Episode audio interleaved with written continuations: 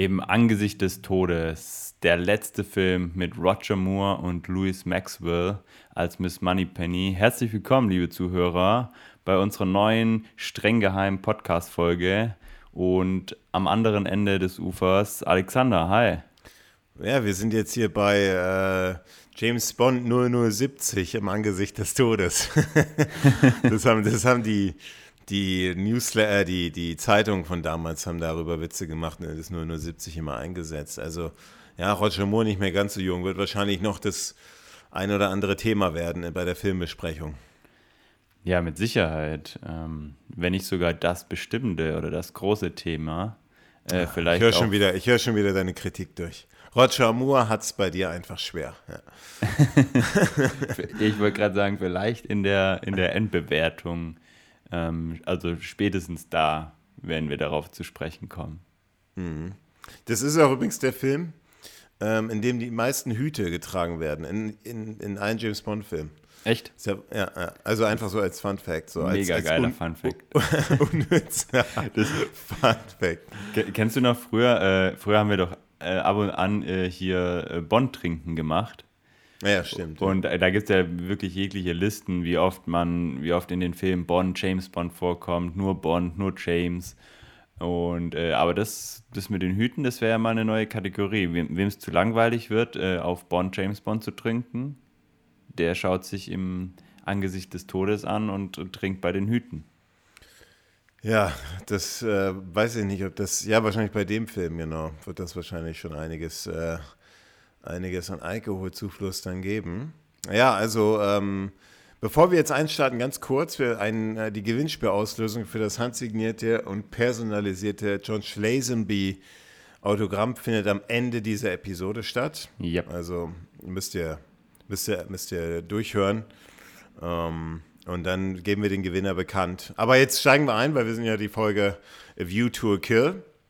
Und wir sprechen ja mit den Menschen auch aus der Zukunft. Von daher ähm, ist das vielleicht nicht ganz, mehr, ganz so relevant. Ja, A View to a Kill, ähm, wie auch bei den letzten Filmen, hat eigentlich nichts zu tun mit, ähm, mit den Romanvorlagen von Ian Fleming.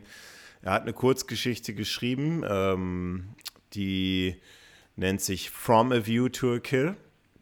Hat aber jetzt mit, außer, außer Paris, so als Ort der Handlung, eigentlich keine Gemeinsamkeit, oder nicht eigentlich, hat überhaupt keine Gemeinsamkeit, aber das war ja schon bei den, bei den anderen Filmen, den letzten Filmen, so den letzten, ja, acht, acht neun Filmen. Hm. Ähm, von daher ähm, gibt es ja auch nichts Neues zu vermelden. Ähm, ja, Dreharbeiten, die waren relativ spektakulär, also Juli vierundachtzig bis Januar fünfundachtzig. Ähm, wurden ein bisschen verschoben, weil die null null sieben Stage niedergebrannt ist. Die wurde ja für Der Spion, der mich liebte, ihr erinnert euch ja noch, mit, den, mit, den, ähm, mit dem U-Boot-Hänger, äh, wurde, ist die leider niedergebrannt und dann ähm, muss, musste die halt wieder neu aufgebaut werden. Und dann wurde, der, wurde aus der null null sieben Soundstage die Albert R. Broccoli null null sieben Stage, die auch immer noch da ist. Aber ich glaube, die ist neulich schon wieder abgebrannt. Wenn ich ich habe da irgendwas gelesen. Ich weiß nicht, ob du, hast du da auch was gelesen? Nee, tatsächlich nicht. Die ist jetzt neulich wieder abgebrannt. Ich glaube, das war bei, Indiana, bei den Indiana Jones fünf Dreharbeiten. Okay. Ähm, ich weiß jetzt nicht, wie komplett, aber ähm, ja, das sind halt Dreharbeiten, ne? Und wir sind ja irgendwie bei ja. James Bond. Ja. Ähm, ja, also das eigentlich relativ unspektakulär. Ähm, Drehbuch auch wieder Richard Maibaum und ähm, ähm, Michael G. Wilson, der, der auszuführende äh, Produzent. Und ähm, ja, würde ich sagen, äh, steigen wir direkt mit der Besetzungsliste ein, die ja dieses Mal auch gar nicht so uninteressant ist. Die Besetzung? Ja. Ja, wir haben James Bond, Roger Moore, ähm, mit seinem letzten Abenteuer. Und ähm, nicht nur er ist heute zum letzten Mal dabei, sondern auch Miss Moneypenny. Also Lois Maxwell ähm, hat im Angesicht des Todes ihren letzten Auftritt bei James Bond und da geht ja auch eine riesengroße Ära zu Ende, ne?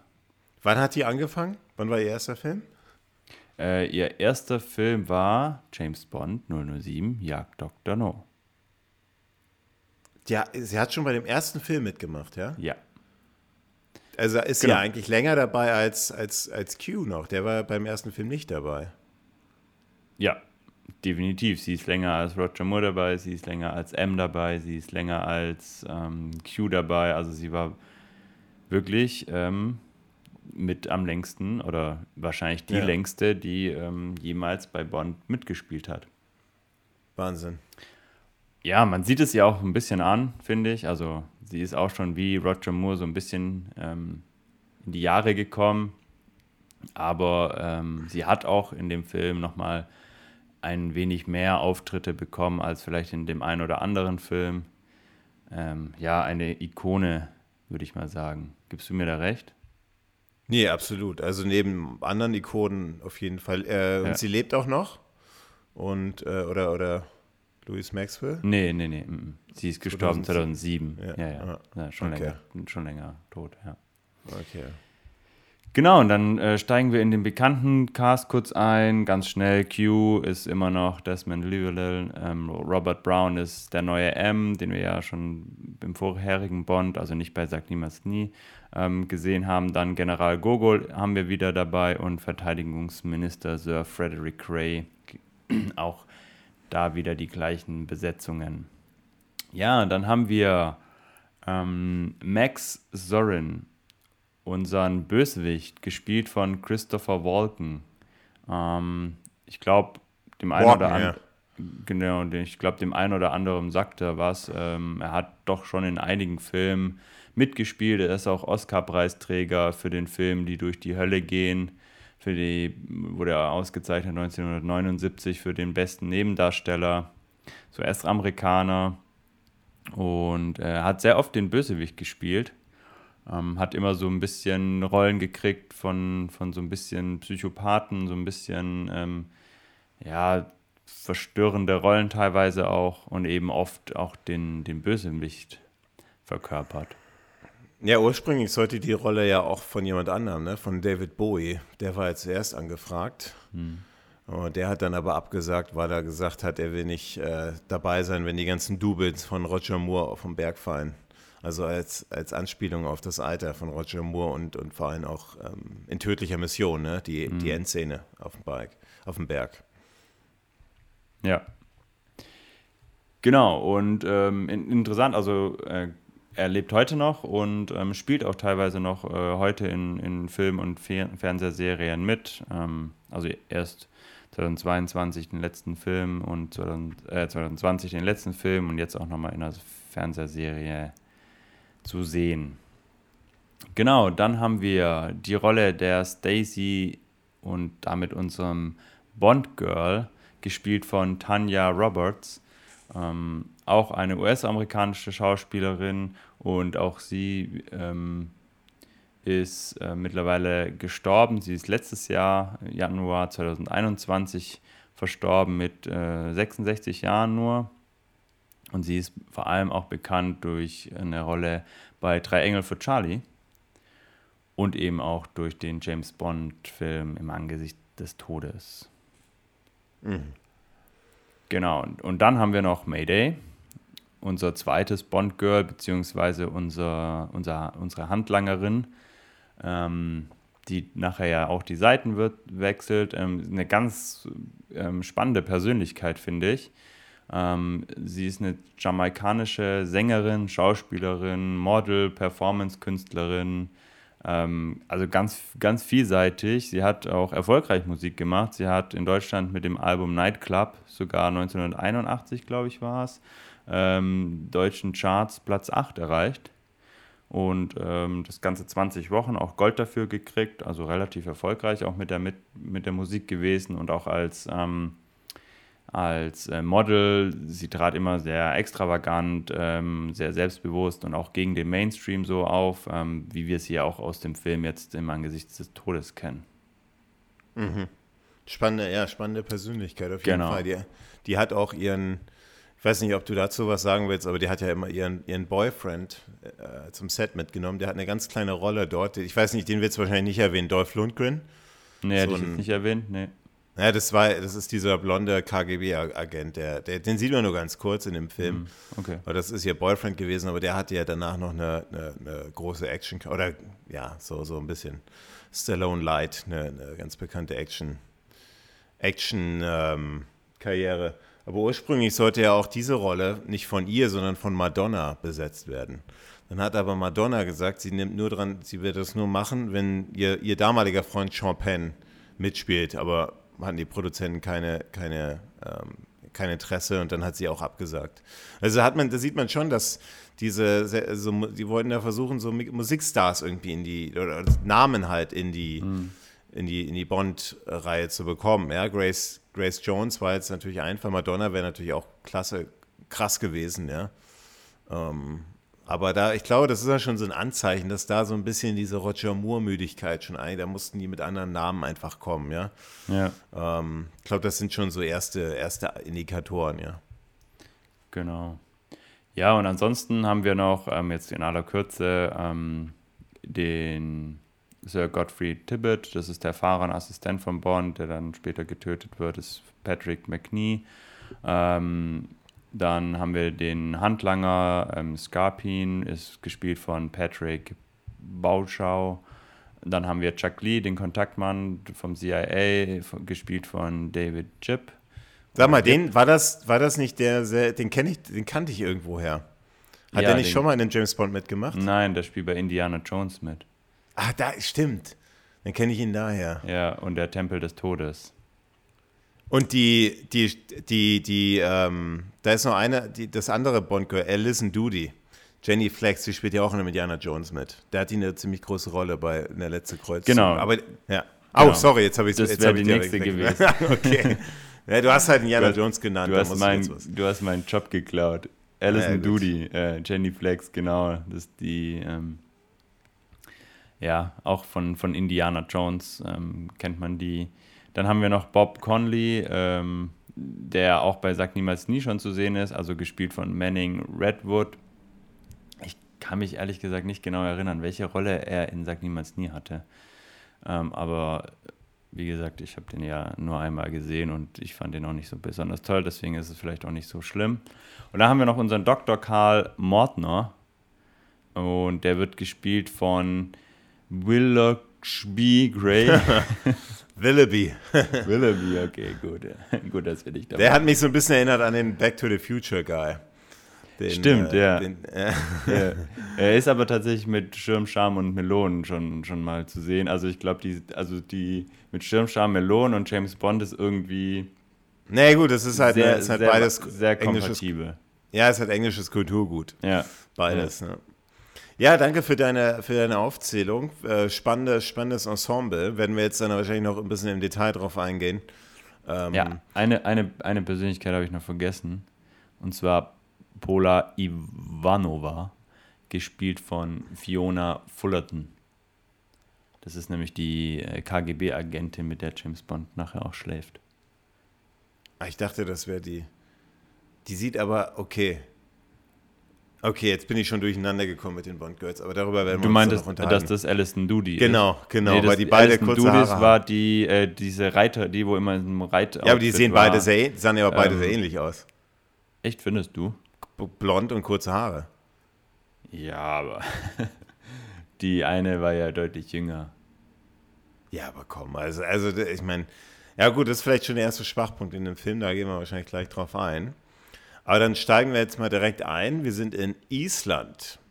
Da geht's los mit der Pre-Title-Sequenz. Und wie ich finde, endlich mal wieder eine coole She-Chase-Scene.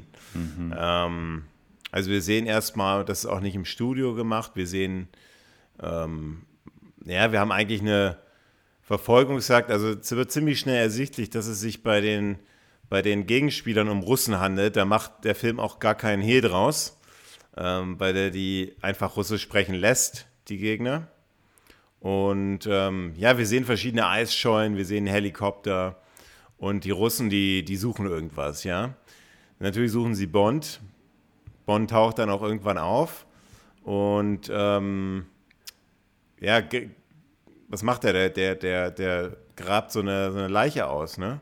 Ja, der hat ja irgendwie so, so einen Pager, so einen Pager dabei, ähm, in der ihn irgendwie anzeigt, äh, wo diese Leiche liegt, weil der auch so dieses Gegenstück da drin in seinem ähm, in seiner Kette hat irgendwie und deswegen piepst es und er findet dann eine Leiche. Ich habe ehrlich gesagt nicht ganz verstanden, also war das jetzt eine Leiche, in, war das jetzt ein Agent, der vermisst wurde? Ja, ja null null drei. Das war, ja. Ah, null null drei, okay. Ja, sagen die das? Das sagen sie ja später. Ah, ja. okay, okay, okay. Das so vor allem, weil er, er, er spielt ja die tragende Rolle mit dem Mikrochip. Genau. Die, die hat, ja, ich, ich, ich war mir nur nicht sicher, ob das jetzt einfach irgendein Toter ist oder ob der einen Namen bekommen hat. Aber dann ist es null null drei. Ja, ja genau. Ja, aber also wir sehen dann halt James Bond, wie er in diesem, diesem strahlend weißen Schneeanzug da. Das haben die, also ihn haben die wahrscheinlich schon jetzt so eingehüllt im Wissen, dass der Stunt, dass das komplett dass der Stuntman. Stuntman. Also das ist ja in dem Film auch schon wieder krass teilweise, wie, wie, wie offensichtlich da die Stuntmen sind. Mhm. Und hier haben sie irgendwie gedacht, dann setzen wir so eine Kapuze auf, dann müssen wir nicht so drauf achten. Ist ja schlau, ja. Mhm. Aber wir haben dann, ja, wir haben dann wieder, ähm, wann war denn die letzte Schieß-Chase-Szene? Also wir hatten jetzt bei Sag Niemals Nie hatten wir keinen Schnee. Davor Octopussy hatten wir auch keinen Schnee. Ähm, es war in Indien. Vor Octopussy, was war da nochmal? Ähm, Ich überlege gerade, die letzte, das letzte Schneeding müsste... Der Mann mit dem goldenen Colt hatte auch keinen. Also Spiel mir das Lied, äh, nicht Spiel mir das Lied von Tod, sondern ähm, der Spion, der mich liebte, der hatte, das hatte er am Anfang der Schießszene. Ähm, aber genau, ja. Mit dem, mit dem coolen, mit dem coolen äh, Sch- äh, Fallschirmsprung ja. Und der Union Flag. Aber das war, glaube ich, das letzte. Ja, kann Oder gut sein. Ja. Irre ich mich, Moonraker, ja. Ich überlege gerade, Moonraker hatte nichts. Mal durch nee, Moonraker. Das war, nee. Das war so die letzte. Und ja, ähm, ja die haben das eben, also ich finde die Szenen, wir sehen ah, doch, in tödlicher Mission hatte natürlich. Ach, klar. Also ganz spektakulär ja sogar. Ne? Also ja, wo ja, ja auch stimmt, der, ja. der Stuntman dann ums Leben gekommen ist mit der Bobbahn. Ähm, einer einer der, der, eigentlich einer sogar der besten Schießszenen überhaupt. Ja, aber, aber ähm, ich finde diese Szene jetzt, also wir haben da echt da, also richtig, also ich finde bei In tödlicher Mission die Schießszene, habe ich auch gesagt, teilweise ein bisschen zu gezogen. Teilweise passiert da ein bisschen wenig, man sieht da ein bisschen zu viel, ja, Skifahren, ohne jetzt was zu sehen. Also verglichen jetzt vor allem mit der View to a Kill Schießszene, weil jetzt hier sehen wir, wie James Bond ein Ski abgeschossen wird und dann macht er halt weiter nur mit einem Ski, also so ein bisschen Snowboard-mäßig. Wir haben, wie er steile Abhänge runterfährt, wir sehen Explosionen, mhm. wir sehen, ähm, ja, wie er halt verfolgt wird von dem Helikopter und dabei, also richtig dynamisch, viele Szenenwechsel. Ähm, wir haben zum ersten Mal auch ähm, ein, also ein richtiges, es ist, im Film ist es kein richtiges Snowboard, aber in echt, also zum ersten Mal, dass äh, James Bond Snowboard fährt. Was ist denn, was, sind, was soll denn das im Film sein? Ich irgendein Teil von diesem, von diesem Schneemobil, das er da klaut. Ach so, so die Schufen. Äh, die, ja, die, okay. Irgendwie, so, irgendwie sowas. Und ähm, ja, also das mit dem Einski, das hatten wir ja schon mal. Aber das Snowboard ist tatsächlich zum ersten Mal bei James Bond mit dabei. Mhm. Ja, also was, was wir, wir sehen ihn eben, wie er da irgendwelche irgendwelche Leute von Schneemobilen boxt, wie er, wie er da mit dem, mit dem echt ziemlich spektakuläre Stunts, wieder von Willi Bogner gedreht, ziemlich spektakuläre Stunts mit dem äh, hinlegt. Ich finde nur, also das, da, das ist was so ein bisschen ähnlich, da haben sich, ich glaube, die Cutter in dem Film, da haben sie sich wie bei Spion, das, äh, bei, bei Spion, der mich liebte, mit der Lawrence of Arabia Musik, ähm, da haben sie sich jetzt überlegt, jetzt müssen wir mal, das war, ich spreche jetzt von der Snowboard-Szene, jetzt unterlegen wir die mal mit den Beach Boys, California. Ja. Ja. Und ich finde den Song ja total klasse und so weiter. Aber ich meine, das soll natürlich Augenzwinkern sein und aber so weiter. Aber John Barry wäre einfach besser gewesen. Ne, du hörst ja John Barry. Die ja, Jim, John Barry ist davor und danach, ja. Ähm, aber ich finde auch, das kleine Stückchen hätten sie. Äh, das hätten das macht es total lächerlich, ne? Ja, das, ich, also. Kam mir das nur so vor oder haben die, die diesen Stunt dann auch so ein bisschen in Slow-Mo gezeigt? Also nicht in komplett Slow-Mo, aber so ein bisschen verlangsamt? Mm, nee, ist mir jetzt nicht aufgefallen. Okay, also ich dachte zumindest, als die Musik dann anfängt, von, ähm, dachte ich, ist dieser eine Sprung so ein bisschen in, in, in Zeitlupe, so ein bisschen, nicht jetzt so extrem, dass man denkt so, okay, was ist jetzt los? Also jetzt nicht so wie bei... Ähm, Bei, naja, Einsprung ist, Einsprung ist in Zeitlupe, ja. Genau, den der, meinte ich. Ja. Und da, da setzt ja dann auch die, die Dinge ein, die andere Musik. Nee, die setzt danach ein. Also es gibt ja, es gibt ja mehrere Sprünge, aber eine ist ziemlich deutlich Zeit, Zeitlupe, aber nur ganz kurz und jetzt auch nicht, es ist jetzt kein Filmfehler. Nee, nee, sag ich ja auch nicht. Ja. Aber ähm, ja, ja, hätte ich nicht gebraucht und äh, ansonsten finde ich die, die, die Szene eigentlich, eigentlich sehr cool. Ähm, Schön, schön wieder gedreht worden mit vielen Totalen, mit, mit ähm, viel Action. Die Musik von John Barry ist klasse, da komme ich, kommen wir nachher sicher nochmal ein bisschen ausführlicher dazu. Oh ja, oh ja. Ähm, und ähm, ja, auch ein, ein, gut, ein lustiges Ende so ein bisschen mit diesem getarnten Boot, das so ein Eisberg da ist. Ein Gadget eigentlich, soll. Das ist eine, eine Eisscholle mit einem, mit einem genau. Deckel oben, einen Klopf. Und das ist genau. dann eigentlich ein, ein U-Boot, ja, oder so ein... So ein, so ein, was ist das, so ein, so ein Hybrid, ne? So ja, ein Mix aus dem U-Boot, ja. ja. Boot, U-Boot, ja. Sowas. Es ist kein richtiges U-Boot, weil es ein bisschen, es ist halt eine fahrende Eisscholle. Aber ähm, man kann ja. sagen, für eine Pre-Teil, also wir sehen dann James Bond, wie er dann in dieses gemütliche U-Boot da einsteigt. Also erstmal das, diesen Helikopter natürlich dann noch erledigt. Und dann geht der Deckel dieser Eisscholle auf. Wir sehen die, die Union Flag. Und James Bond geht dann in so eine ganz gemütliche. Das ist ja eigentlich mehr so ein Spa, wo er eigentlich rein ja. also, es ist ja, also es ist ja eigentlich mit so einer hübschen äh, äh, Seefrau, die, deswegen sage ich U-Boot, weil es hat ja gar keine Fenster, das ist ein rein computergesteuert, also es ist interessant. Ja, Roger Moore dann, wie er dann irgendwie erstmal seinen Wodka da rausholt und dann ähm, stolz sein, seine Errungenschaft mit dem Computerchip präsentiert und dann natürlich... Äh, Ne, mit ihr dann ins Bett steigt unter dem Vorwand, wir haben ja fünf Tage bis Alaska. Genau. Also es ähm. erinnert, also die, die gesamte Titelsequenz erinnert so ein, ein bisschen an ein Ende von einem James-Bond-Film, ne? Also so ja, hier ja. nochmal äh, schnell Action-Szene und dann ähm, zusammen mit der Kollegin, also das ist, die ist übrigens die Agentin Kimberly Jones, ähm, das äh, gespielt von Mary Steven, Miss World neunzehnhundertsiebenundsiebzig. ähm, auch schon bei Octopussy mitgespielt übrigens. Und ähm, ja, erinnert so ein bisschen an ein Ende von Film, ne? wo, wo James Bond ja dann oft auch in, oder fast immer im Team mit, mit Kolleginnen und ähm, wird. Ja, oder ja. Bond Girls wird. Ähm, ja, aber ich fand sie eigentlich ganz, ganz gelungen, ganz, ganz. Schön ganz gelungen, also ich fand die total klasse. Dynamischen Einstieg, ähm, hat mir gefallen.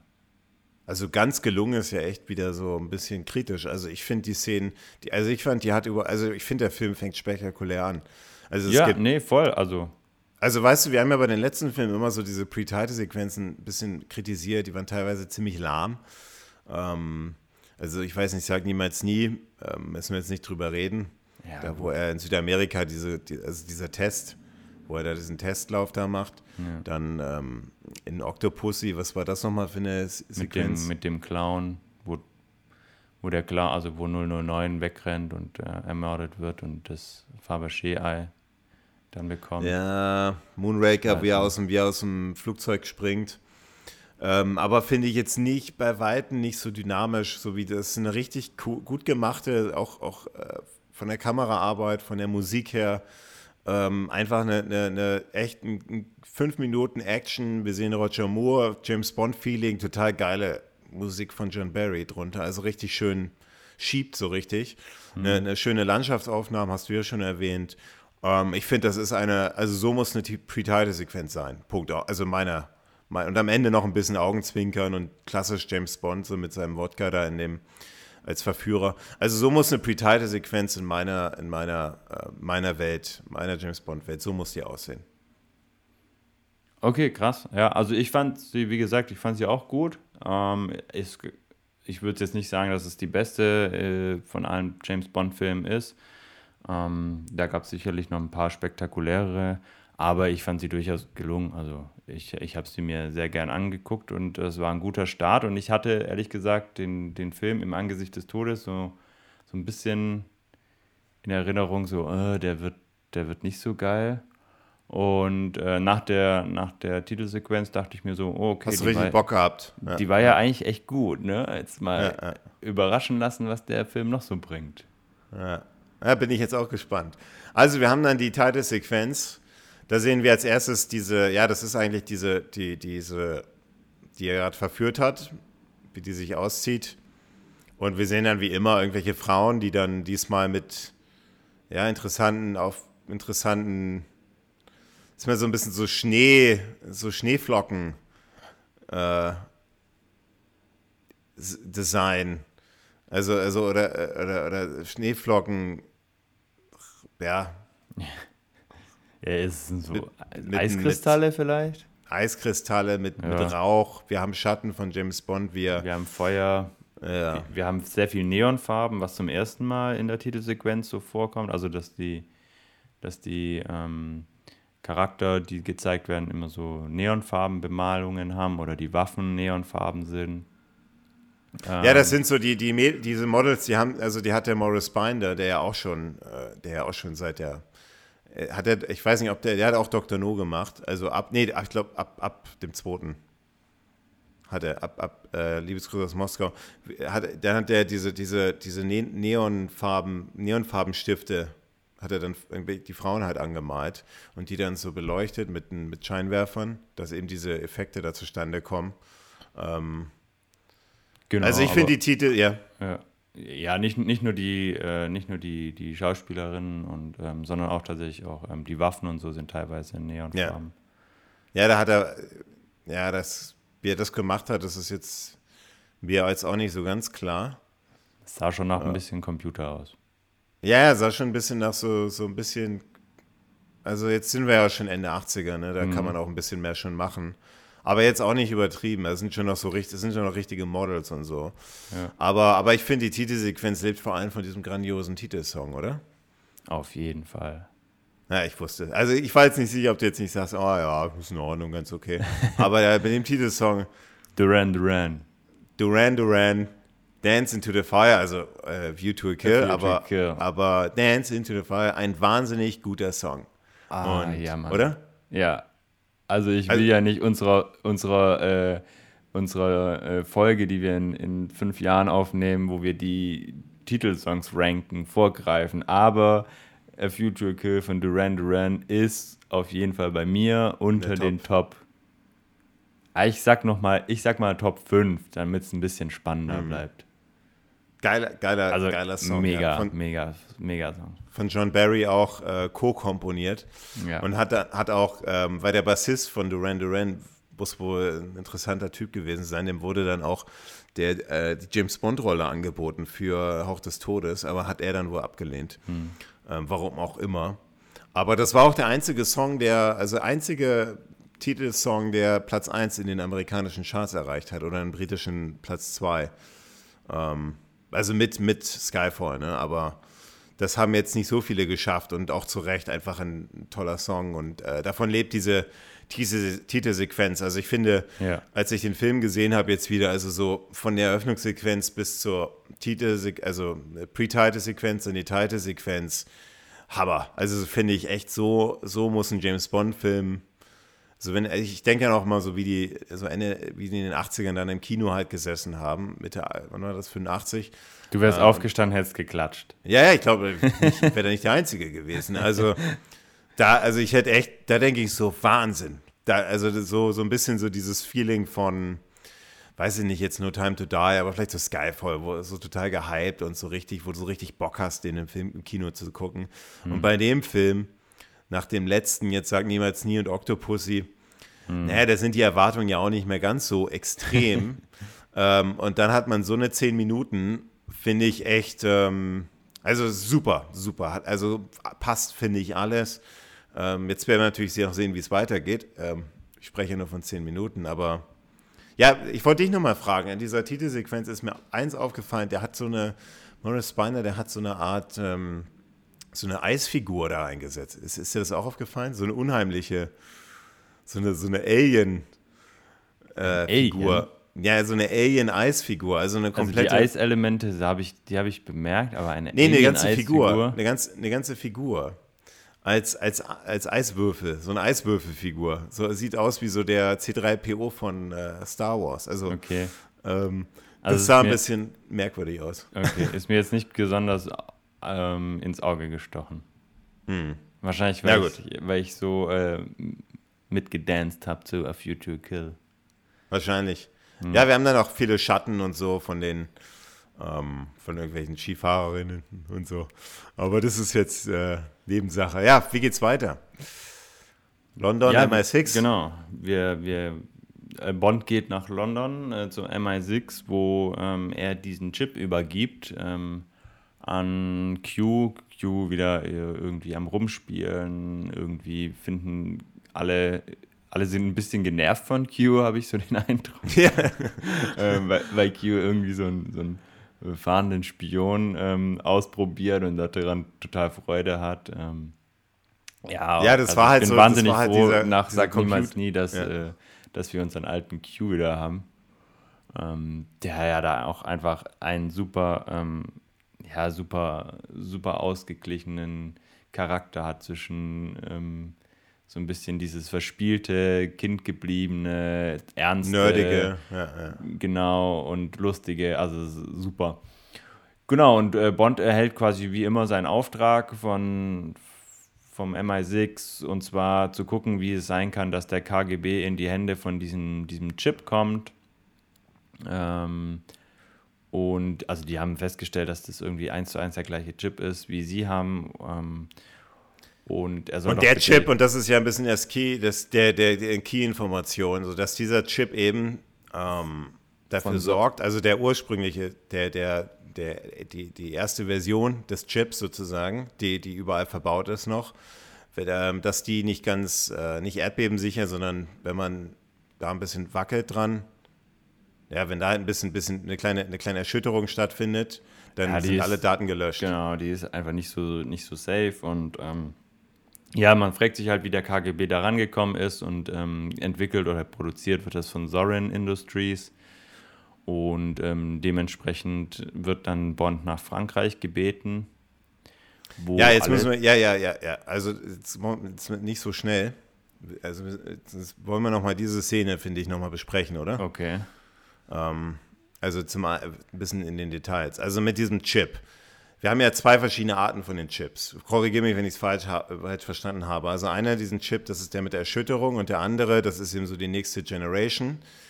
Die, die kann das irgendwie, die, die ist stabil dagegen, dafür, oder? Er ist einfach eine bessere Version. Genau, und James Bond hat quasi welche Version mitgebracht? Die der null null drei in Island oder Russland, wo das auch immer, also in Island wurde es gedreht. Die neue. Spielt, das ist die neue Version, okay. Ja. Die aber fast identisch ist. Mit nee, der Version, okay. Nee, nee, ich glaube, die vergleichen die mit der neuen, die sie auch haben.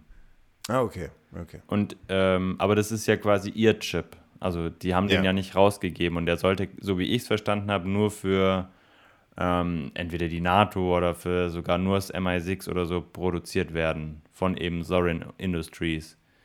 Und deswegen fragen sie sich, wie kann sein, dass der K G B diese Chips auch hat? Ah ja, klar. So habe ich das zumindest Nee, nee, nee, nee da hast du schon vollkommen recht. Ja. Ja. Also was mir, das wäre jetzt nochmal so meine letzte Frage bei der Szene ähm, mit dem Alter von Roger Moore. Mhm. Ähm, also was mir in dem ganzen Film aufgefallen ist, wie stark geschminkt er ist. Yeah. Also, die, also vor allem die, um die Augen herum, die, die Augenlider, die haben sie echt... Also ziemlich, also man sieht das in teilweise Szenen, das sieht schon fast lächerlich aus. Also es ist so stark geschminkt worden. Klar, sie hat ein bisschen Angst, dass man Witze macht über sein Alter und so weiter, ich verstehe ich ja. Aber ich finde, teilweise ist das ein bisschen over the top. Also ich finde, das sieht man vor allem in dieser Szene äh, beim M I sechs sehr deutlich. Ich meine, er ist ja immer noch ein gut aussehender Mann mit fast sechzig Jahren, immer noch sehr gut aussehend. Ähm, aber man merkt schon, dass das Alter natürlich da an ihn, an ihn kratzt, ja, aber... aber teilweise war mir das echt zu stark geschminkt an den Augen. Ja. Ja, also ich finde, in, in, in dieser Szene merkt man auch so ein bisschen, oder ist mir zumindest aufgefallen, wie, also generell ist ja nicht nur Roger Moore gealtert, es ist ja auch, also Q hat ja mittlerweile auch schon so ein paar Jahre auf dem Buckel. Ähm, dann unser Verteidigungsminister hat ein paar Jahre schon auf dem Buckel. Ähm, Miss Moneypenny ist auch äh, schon deutlich gealtert, und ähm, gut, der, der neue M ist noch äh, relativ jung, müsste wahrscheinlich sogar der Jüngste in der Runde sein, Ähm, aber man merkt halt schon irgendwie, ja, die, die, die ganze Besetzung ist ein bisschen alt geworden. Und es hat, hat schon was so von einem, von, von so einem alten Treff, ne? So, so einem Klassentreffen. Ja, ja. Ja, mit Miss Moneypenny, Q, Bond, dem Verteidigungsminister, die alle so ein bisschen in die Jahre gekommen sind. Ja, was man halt, na gut, werden wir in den nächsten zwei Filmen noch drüber sprechen, ähm, was, was äh, ja erst mit GoldenEye tatsächlich mal richtig, wo es nochmal echt einen Austausch gab, ne? Das haben sie ja noch so fortgeführt, leider. Aber du hast schon vollkommen recht, das wirkt ein bisschen greisig da in der, in der im M I sechs Hauptquartier da mittlerweile. Ja, ähm, ja du, hast schon ange, du hast schon angesprochen, ähm, der wollen jetzt ermitteln, was der Zorin, der für diese Chips zuständig ist, was es mit diesem Menschen auf sich hat eigentlich. Man weiß auch nicht ganz viel über den, man weiß nur, dass er äh, vor fünfzehn Jahren aufgetaucht ist aus dem In, ich glaube, von Dresden nach Frankreich, also das war natürlich damals noch, ne, mit der, mit der D D R und so, also mit der, mit der Mauer und so weiter. Und ähm, ja, er ist damals aus dem Nichts ausgetaucht, irgendwie so in Frankreich, im Westen sozusagen. Und da vermutet man ja schon ein bisschen, dass er eigentlich ein Agent ist. Also Vermutung, aber sie sollen jetzt ein bisschen, er ist auch zu sehr viel Geld gekommen, hat auch ähm, eine, eine Million durch Öl und so weiter. Und ähm, ja, und hat jetzt ein eigenes... hat jetzt eigene Rennpferde, die er in Frankreich da äh, auflaufen lässt, und James Bond, ja, muss, muss äh, mit, geht da mit der kompletten, mit dem kompletten M I sechs Team zu diesem, zu diesem Rennen. Ja, das fand ich auch witzig, dass da alle mitkommen. Ne?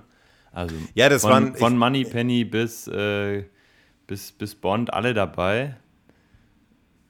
Ja, ja aber Moneypenny Money Penny ich, so auch noch nicht. Nee, dass aber Moneypenny hatte sind. sich ja mal beschwert, dass sie immer nur äh, sie spielt zwar in den Film mit, aber ist immer nur irgendwie für, eine, für irgendwie zwei Drehtage in London gebucht.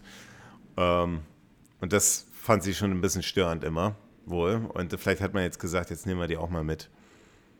Ja, also ist ja auch ihre letzte Rolle, ähm, also von Lois Maxwell. Ähm, wie gesagt, vorhin, sie kommt ein bisschen öfter ähm, im Film vor, wie vielleicht in ein, zwei anderen Filmen. Ähm, Genau, also es stört jetzt nicht, aber äh, ist auf jeden Fall was, was sonst unüblich war, dass, dass alle direkt mitgehen. Ja. Ja, also die Vermutung kommt auf, dass äh, Zorin sein Pferd manipuliert, dadurch, dass es einfach immer so ganz am Ende des Rennens immer nochmal so richtig Vollgas gibt. Ja. Äh, wir sehen Zorin dann das erste Mal neben der, neben der Grace Jones, und ich finde der Zorin, ich finde Christopher Walken und May Day, das ist schon mal was, also ich vergleiche das jetzt mal so ein bisschen mit Octopussy, mit diesem Prinzen da, dem französischen Prinzen, sagen niemals nie, mhm. äh, mit, der, mit, dem, mit dem Brandauer. Ähm, ich finde jetzt, da fällt mir sofort auf, da, das ist irgendwie was doch schon Besonderes. Also so, ich finde, er, er, er hat irgendwie was in seinem Gesicht, schon was ziemlich Fieses. Also das, das hast du ja erwähnt bei der Besetzungsliste, der würde immer so Psychopathen spielen. Mhm. Irgendwas hat der, der sieht, der, der, der, der kann das echt gut verkörpern. Mhm. Und Mayday ist natürlich jetzt mal so ein ganz anderer Typ, so, ne? So relativ Äh, extravagant, was ja auch eigentlich jetzt nicht üblich ist bei James Bond, das ist also richtig extravagant in ihrem Kleidungsstil. Ähm, fand ich mutig, sowas einzusetzen. Ja, aber ich finde, es passt super. Ne? Also die, also sowohl äh, Mayday als auch Zorin finde ich, ähm, also vor allem Mayday wirken unglaublich ich, ähm, gefährlich. Ich weiß noch früher, ähm, dachte ich mir so, boah, ey, die ist so stark und äh, hier so tough, also pff, Respekt. Und die hat auch immer so einen bösen Gesichtsausdruck, ne? wenn die wenn die guckt. Ja? Und ähm, klar, die ist auch ein bisschen, ein bisschen mehr geschminkt, aber wenn die Kamera da ein bisschen näher ranging und, und dieser Gesichtsausdruck, da dachtest du immer so, okay, ich glaube, ja, stimmt, die ja. ist ziemlich skrupellos. Ähm, und bei Zorin am Anfang merkt man das, finde ich, noch nicht so. Man sieht, der hat irgendwie so ein bisschen was, was ähm, Gemeines an sich, aber ähm, noch wirkt er eigentlich relativ harmlos, aber das ändert sich ja dann auch. Ja, nee, stimmt, vollkommen. Dann, und jetzt kommen wir ja so zu, zu der, zu der, nach der, Pre, nach der Titelsequenz, so die erste größere Action-Szene. Also James Bond trifft den Kontaktmann, der wohl mehr über diese, über die Pferde von Zorin weiß. In dem Restaurant vom Eiffel Tower. Warst du da schon mal? Nein, ich war noch nie in Paris. Ah, okay. Also das ist eine, ich fand das mal interessant, mal irgendwie so also als Paris ist ja der Kurzgeschichte entnommen worden. Ich finde es das interessant, dass sie sich dafür entschieden haben. Natürlich muss man dann auch im Eiffelturm was machen. Ähm, ja, das ist eine sehr ominöse Szene eigentlich. Also der Kontaktmann, der erzählt, erzählt James Bond schon, dass er ähm, ja, dass er eigentlich diesen, dass er eigentlich Verdacht hat, ne, dass der so in seine Pferde dopt. Genau, also er war dem Ganzen, so wie es scheint, sehr nah auf den, auf den Fersen. Ja, genau. Und dann haben wir diese, das ist dieses Restaurant, auch so richtig so altfranzösisch, wahrscheinlich sehr teuer, äh, mit so einer komischen Schmetterlingsshow. Ja.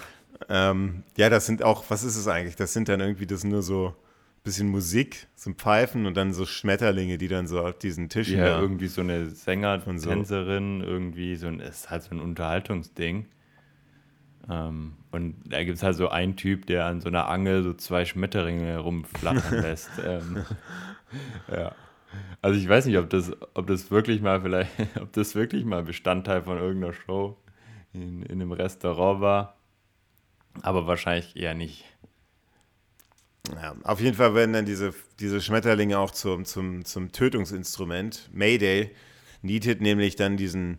Diesen, diesen Angler, diesen Schmetterlingsangler ja. da oben und plötzlich ent, und dann ist sie, ist sie, ist sie halt in charge auf die, äh, dieser, dieser Schmetterlinge und bringt dann diesen Kontaktmann von James Bond um. Und dann gibt's eine, ja, gibt's eine relativ spektakuläre Verfolgungsjagd durch Paris. Wir haben einmal ähm, ne, so auf dem Eiffelturm.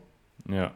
Also die klettern erstmal den Eiffelturm hoch und äh, Mayday entkommt. Also sie sind ja schon, die sind ja schon oben. Ja, ja, aber sie klettern schon noch ein bisschen höher. Ja, ne? also ja klar. Sie, ja. sie gehen schon noch mal ein bisschen weiter hoch. Und ähm, ja, James Bond äh, hat zu kämpfen mit diversen anderen Dingen. Wie er, also sie wirft dann irgendwie die Angel um ihn und er kommt da nicht so richtig weiter. Und ja, also ich fand das mega spektakulär, wie sie dann tatsächlich von diesem Eiffelturm einfach mal runterspringt. Um, er hat mich dann sehr stark an die Eröffnungsszene erinnert, wo James Bond aus dem ja. Flugzeug springt, wo man erst denkt, so, hey, der hat doch gar keinen Fallschirm dabei. Und ähm, ja, Oder Spiel, ja, ja. Genau. Ähm, sie öffnet dann, dann den Fallschirm und James Bond nimmt an, wo man auch wieder kurz sieht, dass es nicht Roger Moore ist, nimmt dann den, den herabfahrenden Aufzug. Ja, aber wie findest du, findest du das, also du hast ja, also ich finde, du hast jetzt gerade erwähnt, gegen was Roger Moore ankämpft.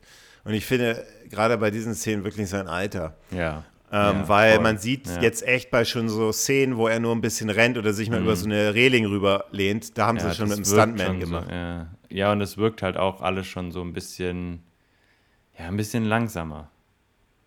Ja, so, weiß also, ich, langsamer.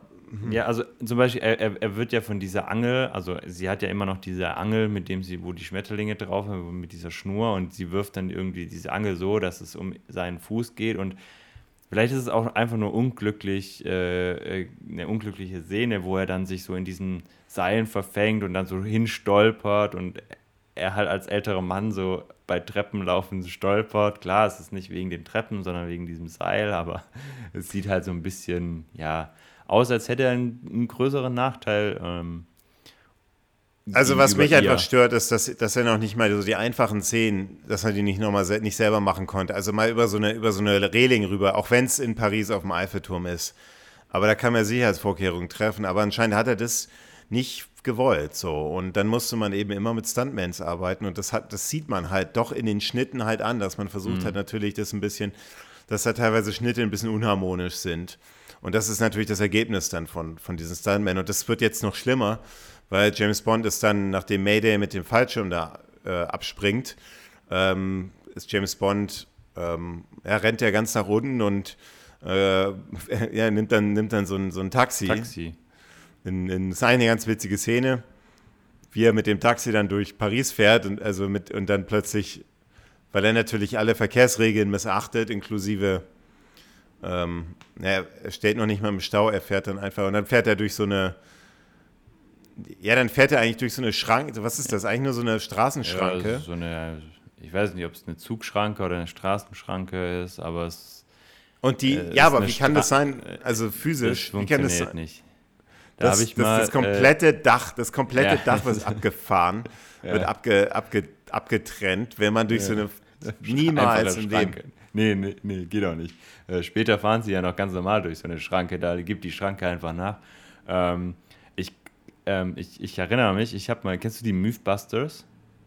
Hab ich mal gehört, ja. Äh, ist so eine Sendung, die, die testen so physikalische Dinge aus und die haben auch so einen ähm, Mythos-Check oder so irgendwas und da nehmen die teilweise von bekannten Filmen, Actionfilmen, ähm, Szenen und gucken, ob die wirklich, also ob das wirklich funktionieren würde. Mhm. Und ähm, weder, also es ist ja einmal das Dach, das wegfliegt und ähm, bei einer anderen Szene ist es ja, da wird das Auto gerammt und äh, das ganze hintere Heck fliegt einfach weg, ne? Also es wird da quasi in der Mitte geteilt. Und beides ist, für, es ist nicht möglich. Hm. Also nicht einfach so, äh, ohne speziellen Vorkehrungen. Was aber natürlich relativ logisch, logisch ist und ich glaube, das war auch den, den Machern bekannt, aber das war wahrscheinlich auch so ein bisschen was zum Schmunzeln. Äh, du kennst mich, ich habe äh, mit so übertriebenen Slapstick oder ich weiß nicht, ob man das Slapstick nennen mag, aber mit so übertriebenen Sachen ein bisschen Probleme. Ich fand die Verfolgungsjagd eigentlich ganz okay. Ähm, aber ja, keine Ahnung, das mit dem Dach hatten wir ja schon mal beim Bus, wo, wo, wo das Teil vom Bus oben weggegangen ist, wo die durch diese Brücke gefahren sind. Aber leben und sterben lassen, ja. Genau, und ähm, ja, ich, ich fand es zu unrealistisch. Ähm, natürlich ist es witzig, wie er dann auf zwei Rädern da mit einem halben Auto ohne Dach rumfährt. Ähm, wo dann irgendwie so ein Stuntman drin sitzt, der der, aber, oh. der, der, der hübschere James Bond gewesen wäre auf jeden Fall. Aber, aber warum nimmt man da nicht wenigstens einen, der ein bisschen kürzere Haare hat? Also, also wieso? Und dann hat und man ja eine Szene. Älter. Ja, und dann hat man ja eine Szene, wo dieses Auto eben auch hinten abgetrennt wird. Ähm, und genau, ja. Also es scheint wohl nicht besonders stabiles Auto zu sein. Ja, also weil, weil wenn man, wenn man diese, wenn man diese physischen Grundlagen jetzt auf andere James Bond Filme anwenden würde oder selbst auf den eigenen, auf mm. die James Bond, auf die Action-Szenen mit Autos, ja. da würden von den Autos am Ende nicht mehr viel übrig sein. Ja. ähm, ja, bei jedem Film hätten wir noch irgendwie so zwei Reifen oder so. Ja, genau, genau. Ja. Also ich finde da schon sehr deutlich, das ist ja, scha- also natürlich kann man Roger Moore jetzt nicht irgendwie in so, aber dann kann man zumindest irgendwie, also in dieser einen Einstellung sieht, hat man, hält man echt zwei, drei Sekunden auf diesen Stuntman drauf, der ganz offensichtlich ganz anders aussieht als Roger mhm. Moore, also kaum Ähnlichkeit. Da finde ich, hätte man schon sich ein bisschen mehr Mühe geben können, beziehungsweise ja. das vielleicht mit anders lösen können, aber ähm. Ja, genau. Und ähm, wir hatten ja, also wir haben das ja jetzt schon öfter festgestellt bei Roger Moore, dass das mit dem Stuntman nicht so richtig gepasst hat. Und bei Sean Connery ist uns das nicht so oft aufgefallen. Glaubst du, das ist uns einfach nicht aufgefallen? Das war tatsächlich nicht so? Oder ähm, schwierig. Hat Sean Connery einfach selber mehr Stunts gemacht? Gab es da nicht so viel Action-Stunts, wo es einen Stuntman gebraucht hat? Also ich glaube einfach, dass ich fand Roger Moore, das habe ich ja schon mal erwähnt, einfach, der hat immer sehr viel... Ich fand den sehr den physischen James Bond. Also ich finde, der hat sich da durch einige Prügeleien da, äh, hat er sich da durchringen müssen und so. Und dass er einfach da, ich meine, ab einem bestimmten Alter, und da ist ja auch Versicherungsgründe und so weiter, weißt du, dem darf da nichts passieren. Mhm. Und ähm, ich glaube vielleicht, aber ich glaube, er war, also wenn, es hat ja David Bowie ja schon gesagt, dass, deswegen hat er die Rolle ja nicht angenommen. Das war zumindest seine Begründung. Ich glaube, dass das schon echt bekannt war, dass Roger Moore vielleicht einfach echt gesagt hat, der macht einfach keine gefährlichen Szenen mehr. Das war ja, wahrscheinlich im Vertrag ja, festgelegt. Also mit sechzig, ja. Ne? Also. Ja, klar. Ja. Aber ja, ist das eben. Und ähm, ja, dann wird James Bond auf einem ähm, so einem ja, was ist auf diesem, diesem, diesem Hochzeitsschiff? Ja, gut, klar. Also er kommt, er kommt dann, entkomm, oder, oder May, May und Zorin entkommen. Und er ist dann auch auf diesem Hochzeitsschiff. Genau, also sie, sie springt von dem Hochzeitsschiff in so ein, so ein Boot, wo Zorin fährt und dann James Bond springt da halt auch rein, landet direkt auf der Torte. Ähm... Genau, und May und Zorin entkommen. James Bond kann den beiden nur noch nachschauen. Wir sind jetzt fünfundzwanzig Minuten im Film drin. Mhm. Und bis hierhin muss ich echt sagen, klar, also richtig gut. Also bis hierhin macht es richtig Spaß. Mhm. Ähm, Action, ja, kann, James Bond-Feeling. Kann, kann ich dir nicht viel widersprechen. Also hat, ja. hat bis jetzt mir auch äh, Spaß gemacht. Ähm, gab so die ein oder andere kleinere Kritik. Ähm, vor allem voran das Alter von, von Roger Moore, aber äh, ansonsten macht er trotzdem eigentlich Laune. Nee, also, also James-Bond-Feeling, coole, cool Paris, so ein bisschen exotisch, also klar, auch ein bisschen was anderes mal und äh, äh, spannende oder, oder interessante ähm, Verfolgungsjagd. Ähm, ja, aber wir sind ja erst bei Minute fünfundzwanzig und der Film ist leider ziemlich lang, zwei Stunden ja. und zehn Minuten. Also wir sind ja. noch nicht mal bei der Hälfte. Und genau, ein recht, recht langer Film. Ja, also. Also James Bond, der findet eben heraus, dass der, der Zorin eine so eine Art, so eine Art Pferde, Pferdeverkauf, Pferde, Pferdeverkauf auf so einer, auf so einem Anwesen durchführt, wo er mhm. so, so seine ganzen Businesspartner und sonst was irgendwie einlädt, also so, so aus der Reitszene, weil eben auch so ein, so ein, so ein, so ein Pferdehändler ist, aber so, also Pferdehändler klingt jetzt ein bisschen wie so ein Züchter. Pferdezüchter, aber also halt er züchtet, ja, Rennpferde. Er züchtet Pferde und verkauft die dann, Rennpferde, genau. Aber so richtig im Millionenbereich, also jetzt echt. Genau, ja. ja. Und wir haben dann, genau, wie James Bond sich dann halt als, jetzt musst du den Namen äh, aussprechen. Schaffst du das? Wie, als was James nee. Bond sich da ausgibt? Nee, nee. Ich kann ja so, kein, ich kann ja gerade so James Bond aussprechen. Na gut, okay. Ja, ähm, äh, ich glaube, also selbst, selbst im, im Film haben sie ja Schwierigkeiten, ne? Also, also ich, das ist ja James, mal, also ist ja James Smythe. Sm- Smythe. Aber er hat ja, hat, äh, hat ja noch einen Vornamen. John, John Smythe. John Smythe. Ja, hm. James, James Sankt John Smythe. Und er hat dann, und ich finde das auch echt gelungen, er hat dann diesen. Er ist halt dann dieser snobbige Pferdeliebhaber, der halt da irgendwie ein Pferd kaufen will und hat dann diesen Chauffeur dabei, das ist gespielt von dem, ähm, also Godfrey, Godfrey Tibbett, gespielt von diesem Patrick, genau. Patrick, Patrick Macnee ja. und der aus Schirm, Scham und Melone. Ich finde diese Szene ganz witzig, wie James Bond dann diese, wie er ihn dann die ganze Zeit mit diesen Kommentaren ja. halt so, ah, haben Sie Ihre Schuhe mit Öl gewaschen? so, ja, ja. Diese, so, so richtig so unangenehm. Und ja, und so ihm das Gepäck gibt und äh, ihn da rumkommandiert und ähm, ihn richtig mies behandelt eigentlich. Also das fand ich tatsächlich auch sehr, sehr gelungen, ähm, weil es nicht so, so, so, so slapstick war, sondern es war einfach lustig. Ne? Es war einfach äh, so, ein, so ein guter Humor, ähm, der irgendwie halt auch in diese, in diese Rolle gepasst hat, wo die beiden jetzt gerade verkörpern. Einmal eben diesen Chauffeur und einmal diesen Pferdeliebhaber, der sich für, für die Rennpferde interessiert. Und das hat irgendwie super gepasst. Und da, finde ich, hat auch das Alter von, von Roger Moore nichts abgetan, weil das passt halt irgendwie auch so. Mhm. Ja, so ein älterer Herr mit seinem Chauffeur im Rolls-Royce, ähm, der übrigens von, der Rolls-Royce, der ist ähm, übrigens geliehen worden. Und äh, rate mal von wem? Vom Produzenten. Genau, vom Broccoli. Ja, weiß ich halt auch. Ähm, ja. äh, der, der bei jeder Szene, habe ich mir sagen lassen, ähm, also ich war da vor Ort bei den Dreharbeiten, habe das dann beobachtet und habe hab gesehen, dass äh, der da immer, wenn der, wenn der Rolls Royce eine Szene hatte, sehr nervös war, damit ja nichts mit dem Auto passiert. Ähm, wahrscheinlich vor allem bei der Szene, wo sie ihn schmutzig gemacht haben, hat er sehr gelitten. Könnte ich mir vorstellen.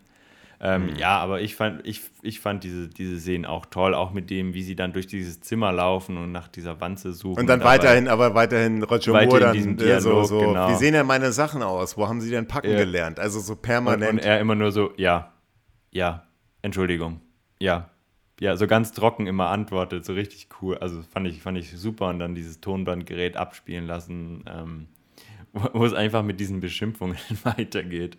Ja, die werden ja, werden ja, und das ja. sehen wir in einer ganz kurzen Szene, sie werden da überwacht, einfach um, ja. um rauszufinden, was, was die für diese Pferde da bieten wollen, damit sie da ein bisschen die Preise hochjagen können bei der Auktion, ja. was es am Ende ist.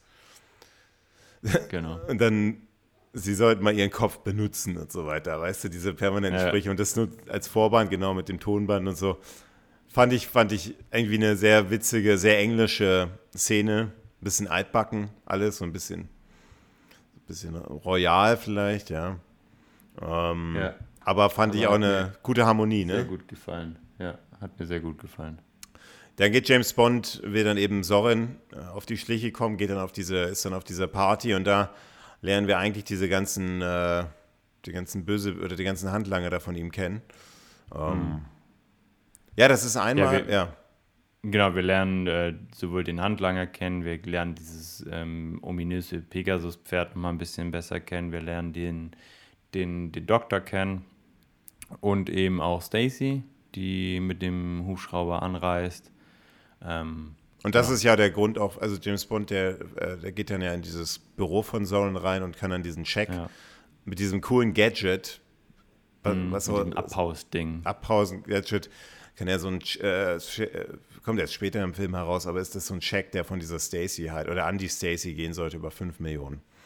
Ähm, yeah. Genau, und, und im Prinzip äh, sind sie undercover unterwegs und schnüffeln überall rum. Also sie gehen gefühlt in jeden Raum von diesem Riesenanwesen. Ähm, und unter anderem in diesem Pferdestall, wo dieses Pegasus-Pferd reingebracht wurde und dann auf einmal weg ist. Und ähm, ja. abends schleichen sie sich dann, dann auch raus, also Bond und ähm, Sir Godfrey Tibbett, und entdecken eben dann dieses, dieses Labor. Mhm. Ja, und erkennen eben, dass da irgendwie, dass da so Substanzen im Spiel sind und so. Ähm, ich wollte nochmal auf eines, eine, eine Szene eingehen ähm, mit James Bond, der äh, Stacy trifft. Hm. Ähm, da finde ich ziemlich interessant, fand ich ziemlich witzig, wie James Bond dann so, habe ich in der Kritik gelesen über den Film, er wäre, gerade in dieser Szene würde er wie so ein wie so ein amoröser, so ein Lust, so, so ein etwas in die Jahre gekommener Lustdandy wirken. Mehr als so ein, weißt du, als so ein Geheimagent würde das so ein, so ja. in dieser Szene, wie er dann halt nicht, nicht, nicht aufgibt und dann äh, stellt sich dann halt äh, May Day dann wirklich vor ihn hin und er sich, ja. und er sich dann da nicht, äh, nicht verunsichern lässt. Fand ich eine sehr, sehr witzige Szene. Ja, in diesem Labor am Ende, ähm, haben wir dann noch so ein paar Schleichszenen und dann haben wir noch eine kleine Prügelei. Ähm, ja. Da fand ich die, die Schnitte sehr merkwürdig. Ist das auch aufgefallen? Ja, ja. ja. Ähm, ja. Das ist total immer Panne. Wieder im Film, immer wieder im Film gab es so ein, zwei, ähm, drei Schnitte, wo man sich gedacht hat, so, hä, okay, was ist jetzt los? Ähm, Aber bei der Prügelei ja. war das schon Aber, sehr merkwürdig. Also da, da wurden Zeit... Ja, und da waren die, die Soundeffekte waren da auch wieder ein bisschen über... Also generell diese Szene mit diesen Prügeleien, mit diesen zwei, zwei ähm, Aufpassern da, die war irgendwie so ein bisschen blöd. Also diese ver- hab, Verpacken. Die, Dieses Verpacker. Ja, genau. Also, die, ja, also ich habe das irgendwie, fand ich nicht so doll. Und klar, also es war auch irgendwie total... Also aus, aus Bonds Sicht war es ja auch total dämlich, die da darauf zu schicken und dann loszuschicken, weil es ja klar, dass dann... dass sie dann quasi enttarnt werden und alle das mitkriegen, dass sie gerade hier zwei, zwei Typen ähm, umgelegt haben. Und ja. natürlich finden die das dann heraus, dass sie im Labor geschnüffelt haben. Aber bei diesem, also in dieser Szene, ja, aber in dieser Szene finde ich, also das ist so die unstimmigste, äh, also technisch einfach schwach gemacht. So diese, diese, diese Schnittabfolgen. Einfach, einfach total Panne. Da haben wir teilweise. Ja, also ich, ja. ich fand, ich fand t- tatsächlich auch generell die, die Szene nicht so. Ziemlich langweilig. Hätte, ne? hätte, hätte ja. ich nicht gebraucht. Ja, aber, aber auf einmal technisch nicht gut gemacht. Und ich glaube, das hängt eben auch mit Roger Moore zusammen, der einfach diese Szenen nicht mehr machen konnte. Und dann haben sie versucht, da ähm, mit ein bisschen schnellen Schnitten und so zu arbeiten. Aber das wirkt einfach total unharmonisch. Und das ist schade, weil der, die ersten vierzig Minuten eigentlich, oder, oder ja, die ersten vierzig Minuten eigentlich ziemlich. ziemlich gelungen waren, auch technisch gelungen, fand ich. Schöne Landschaftsaufnahmen, schöne Bilder, ähm, nicht so diese komischen Effekte, wie man sagt, niemals nie, diese, diese, diese Weichzeichner und so. Also ich mhm. fand das sehr schön und das fand ich das erste Mal so ein bisschen merkwürdig, diese mhm. Schnittszenen da in, dieser, in diesem Labor irgendwie und ähm, ja, hat mir definitiv nicht, nicht gefallen, aber ähm, ja, dann Dann wird James Bond dann eingeladen von, ähm, von Zorin. Oder, oder was macht er? Er schläft, er schläft zuerst mit der Mayday, ne? Und naja, also, also Bond und, und, und ähm, Sir Godfrey, ähm, die finden ja heraus, dass quasi das Pferd, also dass dass da so ein, also dass die im, im Labor entdecken, die ja diese Flüssigkeit ähm, und, und eben Pegasus und sehen, dass in Pegasus wahrscheinlich so ein Chip eingesetzt worden ist. Ähm, vermutlich der gleiche Chip, den sie suchen und der irgendwie durch einen Fernauslöser betätigt wird und dann irgend so ein, so ein Amphetamin oder so ein pushendes äh, Ding freigesetzt wird, was dem, was dem Pferd halt nochmal so einen extra Adrenalinschub gibt. Ja. Genau. Und das finden die beiden heraus. Sie werden dann, wie gesagt, erwischt und ähm, Bond bittet dann ähm, am nächsten Morgen ähm, Godfrey ähm, auch, oder am Abend noch, ich weiß gar nicht, ähm, nee, am Morgen, glaube ich, äh, bitte mit dem Auto rauszufahren. Und ähm, Bond kommt dann von dieser Mission zurück, will noch schnell in sein Zimmer und merkt, oh Scheiße, die durchsuchen mein Zimmer schon, schleicht sich dann in das Zimmer von Mayday, das zufälligerweise genau daneben ist, und äh, sie sagt ja, äh, dass sie sich um ihn kümmern wird, persönlich um ihn kümmern wird, und ähm, Bond liegt dann quasi nackt in, in ihrem Bett und sagt, hey, du wolltest dich doch persönlich um mich kümmern, ähm, was ist los, ähm, warum machst du es nicht, und äh, Sorin gibt dann offiziell die Erlaubnis, dass Mayday dieses Spiel mitspielen darf, und ähm, so werden sie dann in, intim. Aber das und, ist ja das, ist ja das, ist, hast du das gesehen, da wo, wo, wo sie dann in sein, also er liegt dann schon so da, schon, so, schon ready, so im Bett, sie kommt rein und ähm, dieser Schnitt, wie sie quasi in sein Bett steigt. Hast du das gesehen? Ich weiß jetzt nicht genau, auf was du anspielst. Also, also sie steigt ja ins Bett rein. Von ja. Roger Moore. Und ja. da hast du, das ist kein, das ist, das ist, ein, ist mit einem Schnitt gelöst worden. Wir sehen, also wir sehen, wie sie so gerade reinsteigt. Also es ist, ja. ist, ist eine, ist eine, ist eine total, äh, ist keine totale, es ist eigentlich ein Close-up auf James, kein Close-up, aber es ist so eine, so eine Halb-Close-up ja, auf James Bond. Ja, auf und dann James siehst Bond, du so einen ja. Schnitt, wie sie dann plötzlich schon bei ihm liegt. Ähm, mhm. Also ganz schlecht technisch gemacht. Ich weiß okay, nicht. Ist mir nicht, ist mir nicht so auf, also es ist mir jetzt nicht. Welche, welche, welche Version hast du geguckt? Die deutsche? Nee, also es gibt ja verschiedene Schnittversionen. Äh, also die, die Blu-ray, die Blu-ray fünfzig Jahre Edition, ich glaube, das ist die neueste. Okay, weil es gibt von dem Film verschiedene Schnittversionen. Es kann sein, dass du die nicht, ge- nicht, nicht hattest mit, mit dem. Okay. Mhm. Ähm, also zumindest ist mir nichts aufgefallen jetzt bei dem, bei dem Schnitt.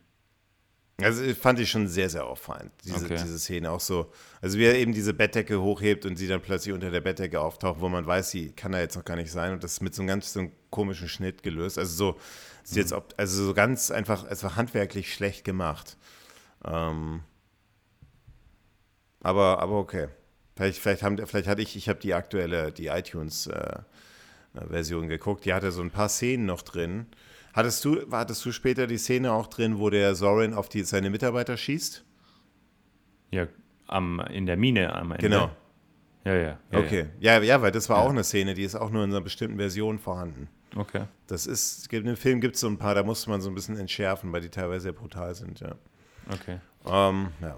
Ja, jedenfalls schläft er mit Mayday, und ähm, was ich, also was ich an der Szene wesentlich äh, interessanter fand, ist, ähm, war, also warum lässt, also ich habe das jetzt die, die, die, den Sinn nicht darin verstanden. Also Sorin ist ja mit Mayday quasi liiert. Also die sind, das ist ja ein Paar. Genau. Und Sorin gibt Mayday quasi die Erlaubnis in diesem, mit diesem Kopfnicken, ja, spiel dieses Spiel mit und äh, werd intim mit James Bond. Aber also was haben die denn davon? Also es macht doch überhaupt keinen Sinn. Die wollten den ja quasi... Na, sie wussten ja noch nicht mal, dass es James Bond ist. Der wird ja erst in der nächsten Szene enttarnt. Ja, ja, aber sie haben ja schon so ein bisschen Verdacht, wer das sein könnte, und also... Ja, sie sollte halt rausfinden, wer das genau ist. Er sollte halt rausfinden, okay. wer das genau ist. Also, das. also ich fand es merkwürdig, vor allem, weil, weil ja dann der, der Chauffeur, der Assistent von James Bond, der wird ja äh, in der Waschstraße getötet. Ja.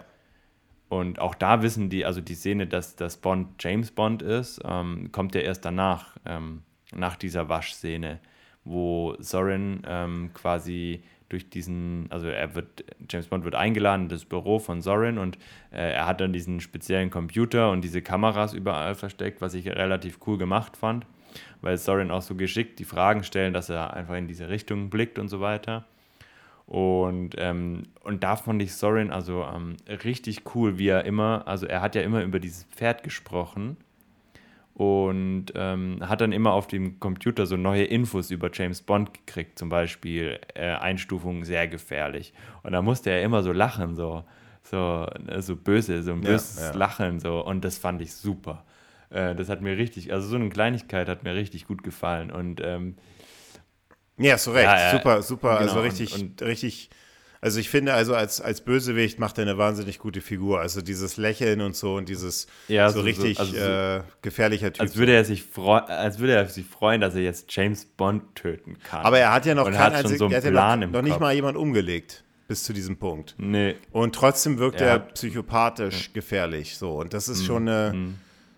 Wir haben ja es bei den anderen Filmen auch bemängelt, ne? So, dass, da, dass die Bösewichte teilweise ein bisschen ungefährlich wirken. Ähm, und in dem Film, ich finde, das schafft er durch, das schafft er sogar ohne, ohne gefährliche Handlung. Mhm. Ähm, ich meine, jetzt haben wir, jetzt haben wir den ersten, die erste Handlung eigentlich von ihm, wo er, ähm, wo James Bond zu diesem Reitausflug eingeladen wird, wo er also wider Willen und, und er dann auf dieser das ist dann so eine Übungs, Übungsreitkoppe mit Hindernissen, wo er dann quasi ja. Sorin hinterher, und das ist ein bisschen, also hinter jedem Hindernis, also es sind diese Barrieren, die ganz normalen Springbarrieren für, für Pferde, lauert dann immer irgendjemand mit einem mit einem mit, mit einem Drücker Knöpfen und der ja. dann die Hindernisse vergrößert, verbreitert, verlängert, äh, auf jeden Fall schwerer zu überqueren macht. Hm. Was ja. ich irgendwie ähm, ja, also das ist auf jeden Fall eine nette Idee gewesen, ähm, was ich ein bisschen, mehr, also die eigenen Leute, die ihn ja quasi auch verfolgen, also er hat ja dann seine ganzen, ganzen äh, Angestellten, die, die Bond ja auch irgendwie zur Strecke bringen sollen, die fallen ja da auch dann wa- massenweise über diese Hindernisse, weil für die, die sind ja auch hinter James Bond äh, her und die sind hinter James Bond wortwörtlich. Und die fallen dann auch über diesen ganzen, ja, ja. über diese ganzen Hindernisse. Also es ist ja eigentlich total schwachsinnig, das, das so, so zu machen. Also es ist ähm, generell schwachsinnig, James Bond so umzulegen, umlegen ja, zu machen. Ja, also ja, und ähm, also da, dass er dann diesem Pferd, diesen, also er kriegt ja wohl ein sehr ähm, widerspenstiges Pferd, ne? Ein sehr, sehr schwierig zu reitendes ja. Pferd mit Absicht. Und dann gibt ähm, der Sorin ja noch diesen Kick durch seinen Stockdruck. Ähm, wo das Pferd ja dann komplett durchdreht und einfach wild drauf losreitet. Und das finde ich ganz, ganz cool. Ähm, diese Verfolgung, also diese Verfolgung dann mit dem Pferd durch den, durch den, durch den, durch den Wald und so weiter, wo James Bond dann gerade noch so auf, auf, auf dem Pferd bleiben kann. Ähm, aber dieses, dieses auf diesen, diese Hindernisse irgendwie, ja, fand ich das schwach. Ja. Und ja, dann, dann kommt Bond, also sieht dann diesen, diesen Rolls-Royce und denkt, da, da ist sein Chauffeur drin, Tippett drin und ähm, ja, in Wirklichkeit sitzt dann May Day am Steuer und so wird dann Bond erstmal gefasst. Ja. Und soll dann umgebracht werden, indem einfach dieses Auto im See versinkt wird, versenkt wird. Auch jetzt nicht die, die, ähm, die sicherste Variante. Ähm, aber zum Anschauen ganz, ganz cool, weil James Bond dann ähm, quasi entkommen kann aus dem Auto unter Wasser und sich dann ähm, den, über so Reifenluft. Den Reifendruck, genau. Wo ich, auch, wo ich mich auch ja. gefragt habe, wie gesund mag das sein oder wie, wie mag so eine Reifenluft äh, wo schmecken? Schmecken, ja. ja. Äh, genau, ich habe mich gefragt, also, also äh, jedes Mal, wenn ich äh, geschaut habe, habe ich mich gefragt, äh, ist das möglich? Also geht es wirklich? Das ist in Reifen so viel äh, Sauerstoff auch drin, dass man, dass man das, das machen kann. Und jetzt, ähm, als ich mich darauf vorbereitet habe, habe ich das einfach mal gegoogelt, ob es da irgendwelche, da irgendwelche Leute gegeben hat, die sich damit vielleicht beschäftigt haben. Und tatsächlich ähm, gab es einen amerikanischen Experte, der bestätigt hat, dass es durchaus möglich sei, ähm, das aus, dem, aus, aus Reifenluft rauszulassen, so äh, helfen kann, dass man weiteratmen kann. Man sollte es aber jetzt nicht machen. Ne? Also ich glaube, das ist gesund, ist es nicht, aber theoretisch äh, besteht die Möglichkeit, dass es tatsächlich geht. Mhm. Krass, ja, aber eine, eine, eine, eine interessante, interessante Möglichkeit. Es sollte halt einfach wie ein Unfall aussehen. Ne? Das ist ja wie in allen James-Bond-Filmen ja. so. Ähm, ich fand jetzt nur die Szene mit diesen Reiten, also das war ein bisschen zu... Also man kann es auch ein bisschen unauffälliger, man kann auch einfach James-Bond umnieten. So wie man ja. das mit dem Chauffeur gemacht hat aber, in so einer Waschstraße ja, und dann gut. Ja, aber das könnte man ja, ich glaube, das könnte man in fast allen ähm, James-Bond-Filmen, hätte man James Bond jedes Mal einfach erschießen können. Ja, ja, klar. Aber nein, man muss ihn ja irgendwie am Leben lassen, deswegen wäre das ja zu einfach. Ja, super. Dann haben wir ähm, Ja, das ist eigentlich so ein bisschen dann jetzt eine, eine, eine Key-Szene, die wir jetzt haben. Wir haben Soren, wie er in seinem, ähm, in seinem äh, Luftschiff, ähm, wie er mit solchen Businessmännern da eine Konferenz macht. Und da hört man jetzt auch ein bisschen was hm. äh, von dem Plan, der dahinter steckt. So. Ja. ja. Also der Zuschauer erfährt zum ersten Mal, was der eigentliche Plan ist. Und der Plan ist einfach nur, äh, Silicon Valley auszulöschen, weil äh, Zorin ja dieser Chip-Lieferant ist und ähm, die alleinige Herrschaft über den Chipmarkt ähm, besitzen möchte und ähm, nur noch der einzigste Produzent oder Vertreiber von Chips sein möchte. Und das ist so eigentlich so sein, sein böser Plan. Und ja, die haben ja, die haben ja noch so eine, also die haben ja, ähm, die im Silicon Valley, haben ja noch diesen alten Chip da drin, also der bei Erschütterungen eben nicht mehr funktioniert. Und das ist ja das, was er möchte. Er will ja dieses Erdbeben erzeugen. Genau, und dann Silicon Valley quasi äh, überfluten. Okay. Genau, aber er will ja quasi ähm, Silicon Valley auslöschen, damit er, also er sagt ja, Silicon Valley hat irgendwie achtzig Prozent oder neunzig Prozent Marktanteil an verkauften Chips. Und er möchte, er möchte diese, diese Prozente gerne abgreifen. Mhm. Genau. Und ja, dann, dann sieht man halt noch, dass einer, der nicht mitmachen will, weil er halt irgendwie ein paar Millionen, nicht so viel Millionen ausgeben möchte für diese Operation. Und dann schmeißen sie die halt aus dem Zeppelin. Und da fand ich es ein bisschen schade, dass dann ähm, nach dieser Szene sieht man nur noch äh, äh, Mayday und Zorin und er fragt dann auch, möchte noch jemand aussteigen? Und dann sieht man von diesen Mitarbeitern, also von diesen, von diesen ähm, Geschäftsleuten nie wieder irgendwas. Also die haben dann nie wieder irgendwas zu tun mit ihm. Davor hatten die auch nie irgendwie so einen richtigen Bezug. Ähm, das fand ich ein bisschen merkwürdig, dass da irgendwie so aus dem Nichts so ein paar Geschäftsleute kommen und die dann auch direkt wieder verschwinden. Hm. Und die da alle dann natürlich naja. hinter stehen und sagen, ja klar, wir machen mit. Ja, ja. Also vor allem auch so, so ein bisschen so ein bisschen Goldfinger-mäßig, ne? Wird einer, ja. einer entfernt und umgebracht und ja. ähm, aber das fand ich zum Beispiel bei Goldfinger viel, viel besser gelöst, ne? Also viel, ähm, viel, ähm, wie soll ich sagen, viel interessanter, nicht so schnell abgearbeitet, viel, ähm, ähm, ja, hatte viel mehr Bezug zum Film. Das hat irgendwie so ein bisschen gewirkt, als müsste man jetzt halt dem Zuschauer kurz erzählen, um was geht's hier eigentlich. Und das ist, glaube ich, so mein größter Kritikpunkt, dass die Story an sich für mich nicht so gelungen ist. Die, der Film an sich ähm, bis jetzt äh, durchaus äh, spannend, aber so diese, diese Grundstory ist für mich über den ganzen Film betrachtet jetzt nicht, erstens ist sie mir nicht immer klar, um was es wirklich am Ende, also was wirklich so dieser böse, Plan, böse, böse Plan ist. Also sorry, ähm, dass ich dich unterbreche, aber genau das aber, ist so, du hast schon vollkommen recht mit dem Überfluten, aber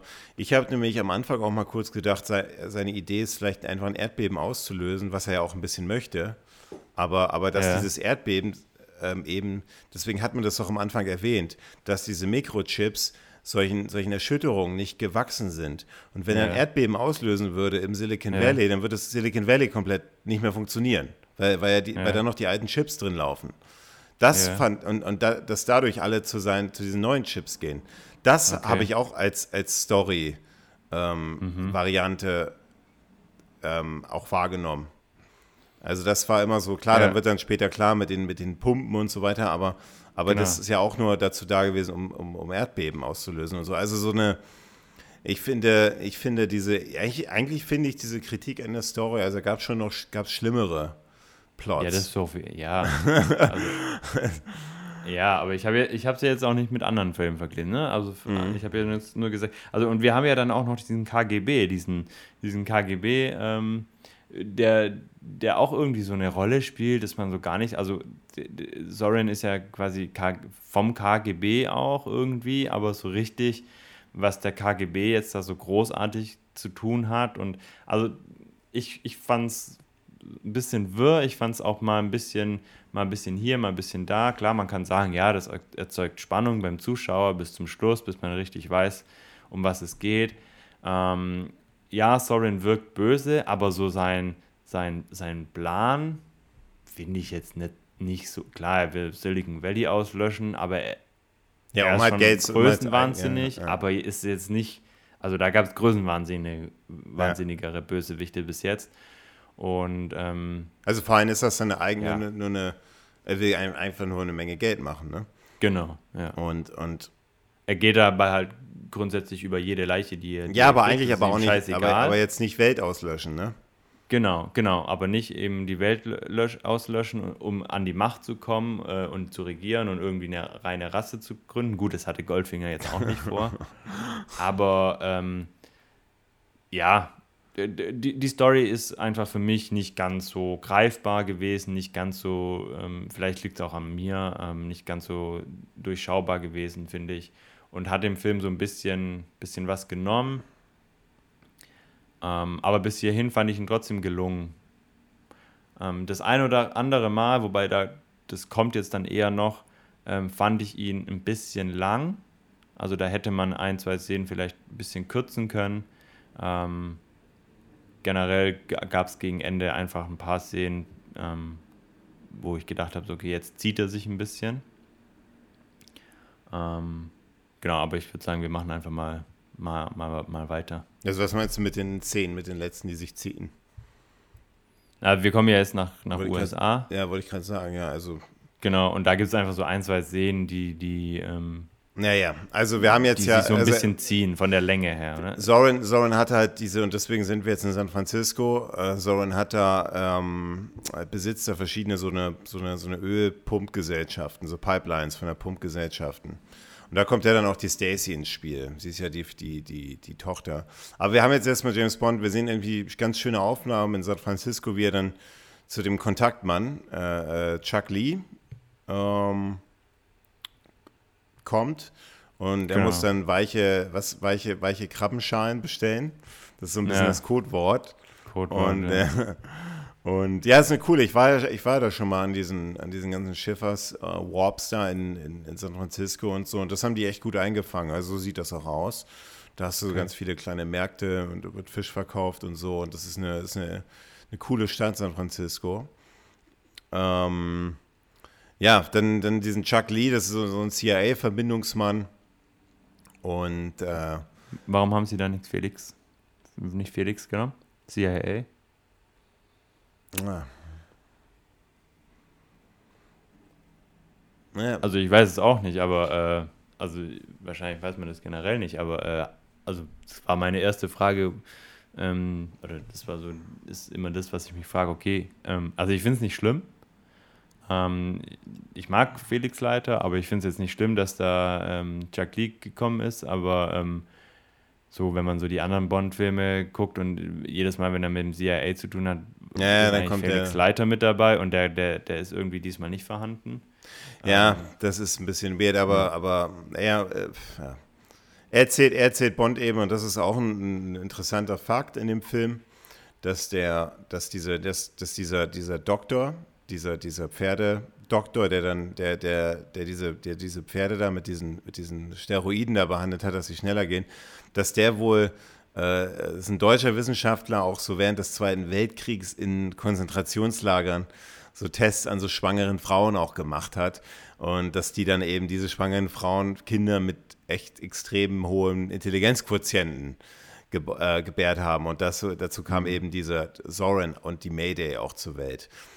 Was, das ist so ein bisschen zum Hintergrund, treibt jetzt die Geschichte jetzt, ne, ja, hat jetzt ist nur so eigentlich ein Nebenfakt, ist jetzt nicht, nicht, ja. nicht entscheidend für die Geschichte. Was aber interessant ist, ist, dass, ähm, hast du ihn auf Deutsch oder auf Englisch geguckt? Ich habe mal beides, also ich habe immer umgeswitcht. Okay, ja. Weil in Englisch ist es ja, also in der Originalverfassung ist Zorin und Mayday ja, ähm, also ist dieser Arzt ja Nazi-Arzt, ne, und ein Geschöpf von einem Nazi-Arzt. Ja. Und äh, in der deutschen Übersetzung äh, ist, ist ähm, er einfach nur ein, po- also ein von einem Geschöpf eines polnischen Zuchtberaters. Also ist da kein, da ist es kein Nazi. Ja, wahrscheinlich um dann wieder, vielleicht irgendwie nicht die Gefühle, ich weiß nicht, wieso man da wieder was verändert hat dann. Aber ja, ich glaube, in der, in der Zeit war, war das einfach noch ein äh, bisschen frischer und äh, wahrscheinlich dachte man dann, ja komm, dann nehmen wir ein bisschen Schärfe raus. Naja. Ja, aber ich finde jetzt hier, und das hast du schon richtig gesagt, das hast du ja schon richtig angedeutet, und das ist mir gestern wieder aufgefallen. Also jetzt haben wir halt noch so, also jetzt untersucht Bond eben diese, diese Pumpstation, die die Sorn da besitzt. Ähm, gibt ähm, so ein paar, so ein paar, so ein paar Tauchszenen.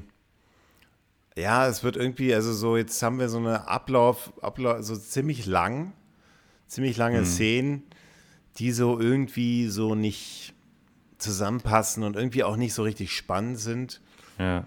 Ähm, also, genau, und das meinte ich, er zieht ja. sich da so ein bisschen. Also jetzt kann man mal, jetzt, also James Bond hat ja noch diese Pumpstation, also er ist, er ist in dieser Pumpstation und ähm, äh, entdeckt dort eben so eine, so eine, so eine, was ist das, so eine, so eine Kassette, diese Tonkassette. Die, also die er, von der Agentin er, er, er taucht da ja hin, genau, und da sind ja noch andere Agenten. Er geht in dieses, in dieses, in dieses Rohr rein, wo er dann angesogen wird, seine, seine, ähm, seine Sauerstoffflasche verklemmt an das Rohr, die anderen Agenten oder der andere Agent wird gefasst und ähm, er schwimmt dann dieser anderen Agentin hinterher, ähm, wo sich dann rausstellt, dass die sich kennen. Und das, das ist alles so ein bisschen so Mini-Action-Szene, also es ist immer wieder mal kurz eine Action, Action dabei, zum Beispiel da, wo, wo James Bond versucht wegzuschwimmen von diesen Turbinen, ähm, dann, wo die beiden mit dem äh, Auto fliehen, aber das sind immer nur so ganz kurze Sachen und dann ist es wieder so ein bisschen was Langsameres, dann, ähm, also die Agentin vom K G B ist es und ähm, ja, dann landet der, ja, ja, das genau, ist so. Intim und klaut dann diese Kassette.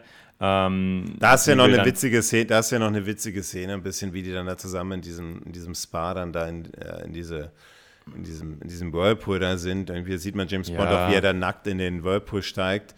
Ähm, aber man ja, sieht aber eben, das ist, das ist eine Reihe von, von, äh, von Studioaufnahmen. Mhm. Und das sieht man eben, ja. Also sowohl diese Tauchszenen, alles im Studio, das sieht man dieser Tauchszene an. Das hat nicht diese, diese T- einfach. einfach nicht so schön anzugucken. Und ähm, ja, James Bond, der steigt, ich glaube, er steigt mit ganz schön vielen Frauen ins Bett in diesem Film, ne? Also wir haben ja jetzt schon die, in der Eröffnungssequenz. Drei. Ja, aber ja, pass ah, auf, ja, wir vier, haben, vier, wir haben stimmt, die Eröff- vier. Ja, vier, das ist schon mehr als Durchschnitt. Ja, also ja, ja. Eröffnungssequenz haben wir die, die, die, diese, diese, diese Agentenassistentin da, diese, diese, ähm, in dieser Seescholle. Dann haben wir, ja. haben wir May Day. Dann haben mhm. wir jetzt diese K G B-Agentin.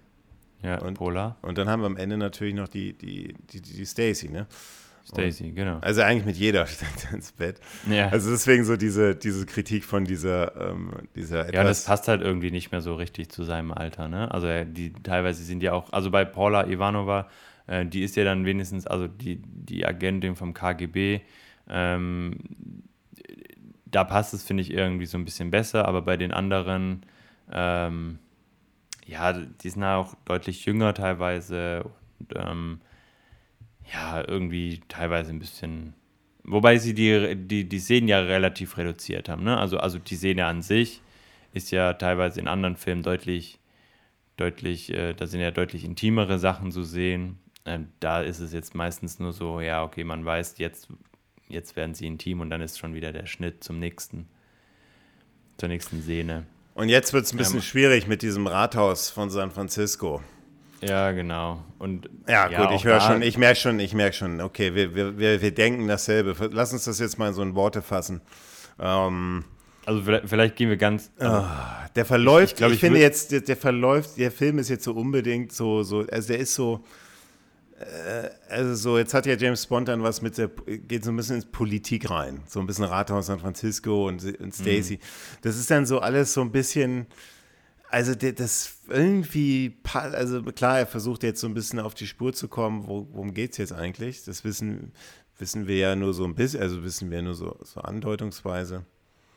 Aber ähm, ja, was, also, ja, er also, wird jetzt ein bisschen so, also erstens wird er ein bisschen, ja, das ist schwierig zu beschreiben, weil, na, also er wird nicht langweilig, weil er hat ja schon immer wieder seine Action-Szenen, aber es zieht sich gefühlt alles so ein bisschen ja. und ähm, es, es passen so teilweise, also es, es ist so ein bisschen sprunghaft, manchmal denkt man sich so, hä, äh, okay, alles klar, lass mich erstmal darauf klarkommen, dass das, also er geht ja dann ähm, in dieses Rathaus und es ist auf einmal wieder irgendwie so ein Typ, der irgendeine, also irgend so ein Reporter, wo man sich erstmal denkt, so, okay, das war jetzt ein krassen, krasser Sprung von dieser Agentin mit dieser Kassette direkt als, ähm, ähm, als Reporter-Interview ähm, von wahrscheinlich dem Bürgermeister oder was auch immer das ist, das ist Daisy Chef. Dann ähm, sieht er, dass Daisy geht mit ihr nach Hause, sie wird dann angegriffen, er verteidigt sie dann, dann ähm, erfahren sie da von Lee noch irgendwelche Details, dann gehen sie wieder ins Rathaus, dann wird das Rathaus ähm, von May Day, ähm, Sorin und den anderen Handlangerinnen angegriffen und ähm, der Bürgermeister oder so wird erschossen und das, das ist alles so wirr. Und dann gibt es diese Verfolgungsjagd und da haben wir dann wieder so ein neueres Element äh, von dem Film jetzt dabei. Das haben wir, da haben wir wieder so einen so ein, ähm, so ein Polizist, der so ein bisschen an, an ähm, Sergeant Pepper erinnert. Ja, ähm, aber der dem wurde halt aber nicht die Tiefe, der wurde aber nicht die Tiefe gegeben, wie der Genau, und lange nicht so diese Tiefe, auch nicht ja. diese übertriebene Slapstick, ähm, aber, aber trotzdem so, also so, so ganz viel wilde Sachen, ja, und vereinzelt auch echt gut. Also dieses, dieses, ähm, was mir gefallen hat, ist zum Beispiel, wie sie dieses Haus anzünden und dann aus diesem, ähm, aus diesem Aufzug sich retten, dann wie sie dann am Feuerwehrauto äh, stehen und sagen, ich bin James Bond und der Polizist dann so, ja klar, und ich bin, keine Ahnung, Donald Duck mhm. oder so, sagt er. Dachte ich mir so wieder, so, ja okay, das hätte man jetzt nicht gebraucht. Und dann gibt es eine Verfolgungsjagd, die Polizei verfolgt James Bond, weil sie ihm nicht glaubt, dass es James Bond ist. Also es ist irgendwie so ein bisschen wild. Naja, der hat ja, der hat ja, der hat ja davor diese Polizisten angegriffen und so. Ja, also klar, deswegen ja, wird er verfolgt. Aber Aber, aber dann ist es so ein bisschen, weil diese, festgenommen werden. Diese, ja, aber diese will. Verfolgungsjagd durch, durch San Francisco, ich finde die so echt over the top. Also wie James Bond sich da wie so ein, wie so ein, wie der Terminator, Arnold Schwarzenegger bei Terminator drei, auch so, auch so diese, diese, diese, diese Drehleiter von dem, von dem Feuerwehrwagen, die so nach rechts und links schwingt auf einer befahrenen Straße und er dann so da hängt. Ähm, und also das ist so richtig. Also fand ich nicht so, ich war da nicht so beeindruckt. Ich fand das eher so ein bisschen echt ziemlich lahme Action-Szenen. Hm. Das war so... Ja, ähm, also ja, lahm fand ich sie jetzt nicht, aber ich fand sie, sie hat nicht in diesen Film gepasst. Ich fand, das ist so, das war so irgendwie so, ja, so Sgt. Pepper-Style. So irgendwie hat das nicht in diesen Film gepasst. Ähm, also er wird ein bisschen, er wird ein bisschen... Ja, also wir, wir, wir, wir fassen jetzt gerade mehrere Szenen zusammen, was ja vollkommen in Ordnung ist. Yeah. Ähm, also er auch, hat so ein bisschen auch, seine Spur verloren, der Film.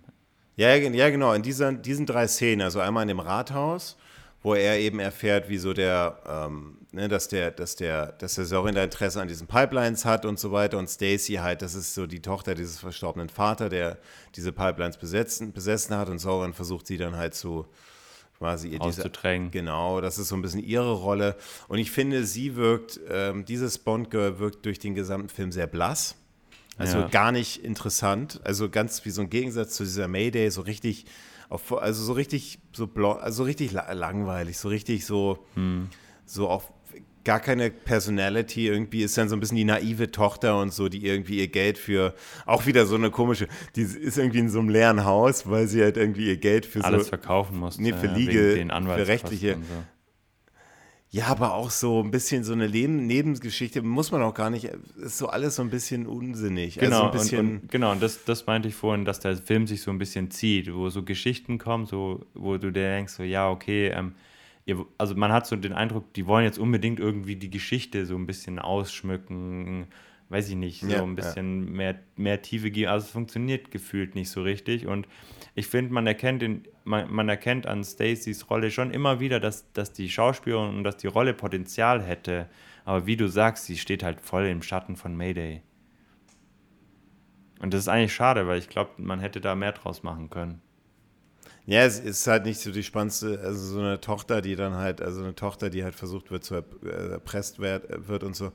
Das ist halt nicht so unbedingt jetzt spannend. Und dann haben wir, ja, ich weiß nicht, also diese Feuerwehr, Feuerwehrauto. Ich finde, was über den ganzen Film, vor allem in diesen Szenen, wirklich hervorsticht, ist der Soundtrack. Ich finde, der ist deutlich besser ja. als der, die zweite Hälfte dieses Films. Also überragt um einiges. Die, ja, den also, Film, der Soundtrack ist also, einfach dynamisch. Also der Soundtrack macht ja, viele ja. Szenen einfach wieder perfekt. Ja. Ne? Also der Soundtrack ist ein... Also er macht sie nicht perfekt, ein, aber deutlich besser, ja. Ja, ja, genau. Also der, der, ich meine, der Soundtrack ist einfach perfekt für die Szene. Also wir sprechen also, jetzt so explizit von der Verfolgungsjagd mit dem äh, Feuerwehrauto, ähm, auch diese, diese brennende Aufzugsschachszenen. Ähm. Ja, und auch die, die, die, die Szenen, wo es dann ein bisschen ruhiger wird und er mit Stacey irgendwie so ein bisschen... im Haus sitzt und so, man dann so dieses leichte... Dieses Saxophon, ähm, also das Thema, ja, das Titelthema. Das, das, das Titel ja. Theme von A View to a Kill, von Duran Duran, also die Melodie so ein bisschen abgewandelt. Ja, mit Saxophonmusik und so. Ja. Genau, ähm, also genial, wirklich, wirklich genial. Also ich liebe diesen Soundtrack, ja. äh, vom ersten bis zum letzten Titel. Stimme ich dir zu, das ist echt ziemlich, ziemlich gut und das macht diese Szenen ein bisschen spannender, aber... Aber also diese Schachtszene, okay, ein bisschen, die war jetzt okay, diese, diese brennende, brennende Aufzugsschacht, auch wenn, äh, ja, so, ja, ja, war, ist in Ordnung in diesem Rathaus dann und dann, aber dann diese Szene, finde ich, habe ich ja schon gesagt, ein bisschen lahm, diese Feuerwehrautoszene, diese Verfolgungsjagd, leider, leider ein bisschen, ja, er schwimmt dann so ein bisschen vor sich hin, dieser Film. Ja, ja. Und... Ja, man hätte ihn vielleicht einfach dann doch ein bisschen, weiß nicht, ob man ihn absichtlich irgendwie so lang machen wollte und deswegen noch ein paar Szenen reingenommen hat, aber ähm, ja, man hätte ihn vielleicht ein bisschen kürzen können. Ähm, also dann diese, wäre das vielleicht nicht diese, so gezogen gewesen. Ja, ja. Also ja, auf man, jeden Fall kommen sie dann mit diesem, mit diesem Feuerwehrauto, kommen sie ja dann bis, bis zu dieser Mine, die sie ja entdecken und können sich dann da äh, auch einschleichen und die Szene fand ich auch wirklich total bescheuert, also sie halten ja dieses, dieses Minenfahrzeug an und sagen, ja, es brennt hinten am Heck und dann steigen sie aus und dann sieht man diesen, diesen Arbeiter, der guckt, wo es brennt und dann fliegt der da ein, also er kriegt so einen, so einen Schlag von James Bond ab, was man nicht sieht und dann fliegt der da äh, einfach so aus dem Nichts wieder so fünfzehn Meter zurück, so als hätte er, keine Ahnung, gerade eine, eine Kugel abgekriegt, so hm. oder eine Druckwelle, wo so total übertrieben ist, wo man sich denkt so, hä? Also warum, warum jetzt auf einmal wieder so Bud Spencer-like? Also klar, wir hatten von der Vertonung schon so ein bisschen was, aber so, so übertrieben, so passt irgendwie nicht so in die Story. Also passt nicht zum ja, Film, ja. zum Rest vom aber Film. Aber es ist das einfach auch nicht so, also ich finde generell, das sieht man an diesem, ich finde diese Chemie zwischen dieser, dieser Stacey und Roger Moore passt einfach nicht. Ich finde, das ist so, diese Szenen, wo er, wo der versucht, in diese Mine reinzukommen, finde ich total, also eigentlich eine spannende Ausgangssituation, ja. Also James Bond versucht mit der, mit der, mit der, mit den, mit diesem, mit dieser Blondine, die natürlich deutlich, die natürlich überhaupt nicht auffällt, ja, mit ihrem Outfit und yeah. so, versuchen yeah. die halt in diese Mine reinzukommen, getarnt als, als Minenarbeiter, so total langweilig, also das hätte man total spannend machen mhm. können, ja, ob es jetzt nachts ist oder ob da jetzt ähm, mhm. vielleicht sich unter das Auto hängen oder irgendwelche, ja, sie, irgendwelche sie, sie, aber die gehen da nur in diesen Store, die gehen da nur in diesen genau. Store rein. Ja, aber sie, sie, sie verstecken sich dann noch in diesem Minen, also in diesem, in diesem Minenschienenfahrzeug oder wie man, also in diesem kleinen Teil, äh, wo dann James Bond noch so einen komischen Spruch loslässt, weil sie sagt, ja, ich sitze auf diesem ganzen ähm, ähm, explosiven Zeug und er dann guckt und man sieht dann quasi ihren Hintern und er irgendwie so, ja, man fragt sich, was wohl explosiver ist und so, wo man sich denkt, so ja, völlig daneben. Und ähm, aber wie du sagst, es ist irgendwie unspannend. Er sagt sogar noch zu ihr so, ja, du siehst, man, man, du bist jetzt total unkenntlich, ne? Und, man, und sie läuft dann so hinter ihm raus und man sieht einfach noch, also sieht einfach noch genau gleich aus, außer dass sie halt einen anderen Anzug anhat. Und ähm, ja, sie völlig ohne Probleme schaffen sie es äh, in dieses Lager rein, in, in, in, den, ähm, in den Raum von ähm, Sorin, der überhaupt nicht gesichert ist. Also diese Mine, ich würde ich, ich würd gerne mal über diese Mine nochmal sprechen. Ähm, ich finde das Set-Design total langweilig. Also eine Mine ist jetzt natürlich, ähm, da kann man nicht super kreativ sein, klar, du hast halt ähm, so, so, du hast halt Gleise, du hast verstaubte Wände, du hast äh, irgendwelche welche, welche Bau, Baustellen, ähm, mhm. so eine, so eine, so eine Stahl, solche Stahlstangen und so weiter. Aber ähm, wir haben jetzt von Indiana Jones, ja ungefähr zur selben Zeit gedreht worden. Äh, der Tempel des Todes spielt auch in der Mine am Ende. Und so sieht ein tolles, das ist ein interessantes, eine Mine, to- interessantes Set-Design. Das sieht nicht so verstaubt aus. Das ist mhm. ein bisschen größer im Raum, mehr, Fa- mehr Farben drin. Ähm, du hast die ein bisschen mehr, also ein bisschen spannenderes Set-Design, ein bisschen mehr Details auch. Ähm, mhm. ähm, und, und ich finde einfach das total, also so ein bisschen, also wir sehen halt, das ist nur so eine, alles total verstaubt. Das macht es irgendwie so ein bisschen unsexy alles. Also diese ganzen, diese... Also wir hatten auf jeden Fall schon, schon ähm, bessere Set-Designs, ja genau. Ähm, ich fand es jetzt nicht so schlimm, was mich ein bisschen, äh, was ich ein bisschen schade fand, ist, dass man, also oft hat man ja quasi so ein paar Totalaufnahmen, dass man als Zuschauer so ein bisschen Überblick bekommt, wo ist was und wo... wo findet was statt, und das war alles so auch so ein bisschen durch den Schnitt wahrscheinlich so ein bisschen wirr. Ähm, einmal hatten wir welche, die unter Tage dann quasi irgendwelche Sachen stabilisiert haben. Dann kam ja noch dieses mit diesem See dazu, wo man dann immer diesen, also diesen, diesen, ähm, diesen Boot, äh, diesen Angler gesehen hat. Den hätte man zum Beispiel für mich, hätte ich den auch nicht gebraucht, der dann an einem leeren See irgendwann da sitzt. Und ähm, dann hatte man eben diese, diesen Raum äh, von, von Sorin, ähm, wo sie quasi den endgültigen Plan auch äh, sehen, warum er da so einen riesen Tisch mit in die Mine geschleppt hat, ist auch eine Frage.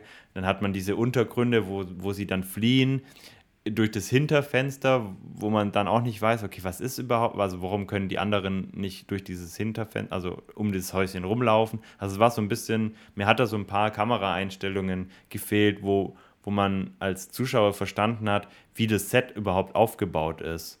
Und das hat es für mich zumindest, ähm, vielleicht äh, bin ich auch einfach nur zu blöd und habe kein gutes Raum, räumliches äh, Denken, ähm, aber das hat es für mich ein bisschen schwieriger gemacht, das Ganze so ein bisschen zu überblicken, äh, wo geschieht jetzt was und warum passiert das jetzt so und warum, warum läuft ja, das, das haben so halt, ab. Das haben halt verschiedene, so Minen ähm, haben halt verschiedene Räume, also es ist ja, ja ein genau, großer also so, Raum, ja.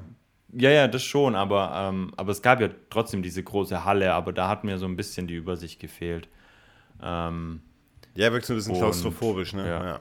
Aber so soll es ja. ja auch sein. Ich mein, das ist ja aber gut, das soll ja auch so ja. sein, genau, das ist ja gut. Ja, genau, und, und aber also es, es bleibt dann, also die, die, die, die, diese Szenen in dieser Mine, finde ich, die sind nicht so spektakulär. Also was bei dieser gesehen? Mine auch auffällt, also wir haben jetzt halt, also James Bond, der ist ziemlich schnell äh, aufgeflogen mit, mit ihr, und äh, Sorin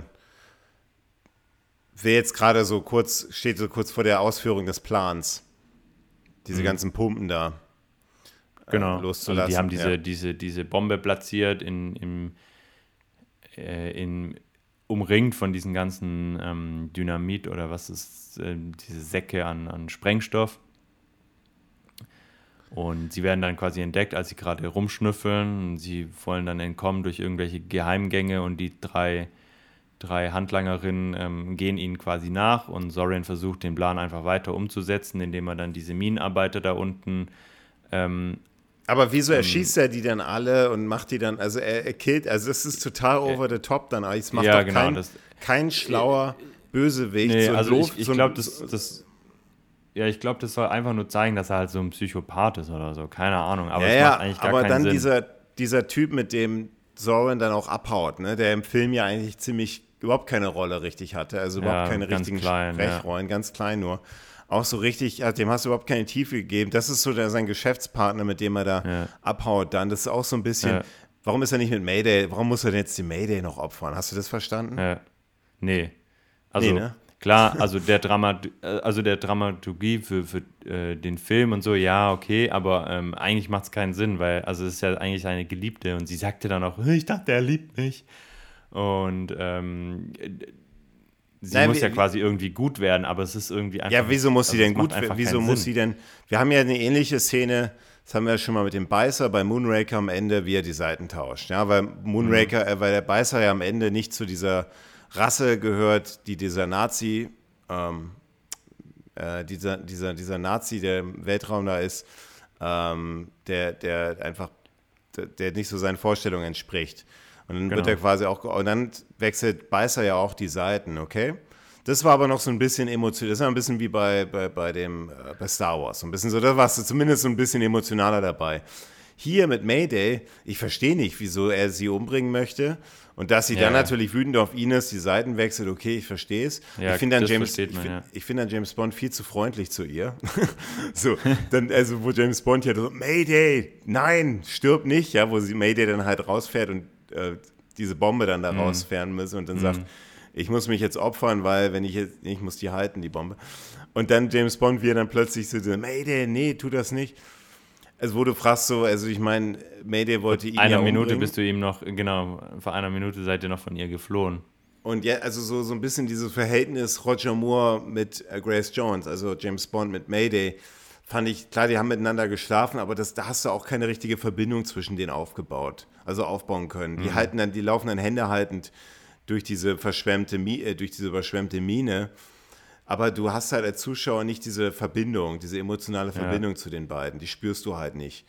Aber im Drehbuch einfach diese Fehler drin sind und das ist so eine, das sind schon kleine entscheidende Punkte, ja, weil dann, das sind schon entscheidende, das, das sind schon, wieso, dann wertet man gleichzeitig ja auch den, das andere Bond-Girl ab, so, ne, und das ist also die, die Stacey und das sind alles so eine, Die, die ja dann gar keine Rolle mehr spielt ja, in, diesen, genau. in diesen Szenen. Ne? Die, die kann ja dann flüchten. Als Einzigste kommt sie ja quasi früher raus und spielt dann auch überhaupt keine Rolle aber warum, bei der Rettung. Warum haben die das sich dafür entschieden, dass sie entflüchten kann? Keine Ahnung. Also sie flüchtet und Mayday muss ja dann quasi diese Bombe rausbringen und ähm, weil dieses Ding hakt und äh, also ich finde, da hätte, das hätte man viel spannender auch lösen können. Also ähm, ja, sie, sie holen dann diese Mine da raus, als wäre es nichts, äh, also ganz einfach und ähm, ja, dann klemmt das Ding halt, ja gut, aber so spannend ist das jetzt auch nicht, dann fährt sie halt mit diesem Teil da raus. Ähm, davor ähm, sieht man noch, wie, wie Sorin irgendwie alle wild abballert und ähm, ehrlich gesagt verstehe ich nicht, warum, also warum, haben wir ja gerade schon gesagt und er, er schießt einfach auch total schlecht, ne? Also er hat, glaube ich, Bond direkt vor sich teilweise und schießt einfach fünfmal neben ihn, ähm, wo auch so ein bisschen ist, okay, warum trifft er seine eigenen Leute so perfekt und Bond trifft er einfach nicht. Ähm, ja, das ist ein guter Punkt, ja, das ist ein guter Punkt. Ja, also das ist so ein bisschen so, so, so unnötig, weil das Ding würde ja eh in die Luft fliegen, alles. Ähm, und ja, also ich fand, fand das tatsächlich auch ein bisschen lahm, also ein bisschen, ein bisschen schwach ähm, und ähm, also ja, also da war überhaupt keine Spannung drin. Also das ja, war so richtig so. Du, nicht so richtig, also, so richtig. Ja. Also das ist ein bisschen jetzt, es äh, wird jetzt ein, ein bisschen besser wieder bei dem, äh, bei der, bei der, bei der Endszene jetzt mit dem, klar, in San Francisco musst du da mit der Golden Gate Bridge auch arbeiten. Und wie er dann, ähm, wie Sorin dann mit dem Luftschiff abhaut. Und genau, St- Stacey natürlich äh, davor noch, davor noch, ähm, davor noch fest, also äh, da rein, reindrückt. Und Sorin dann mit diesem Doktor und diesem Geschäftspartner dann abhaut und James und Roger Moore sich dann noch so, so an diese, diese, diese, diese Seile da hängen kann. Und dann über, ja, über San Francisco mit diesem Luftschiff an, mit James Bond an den Seilen hängt.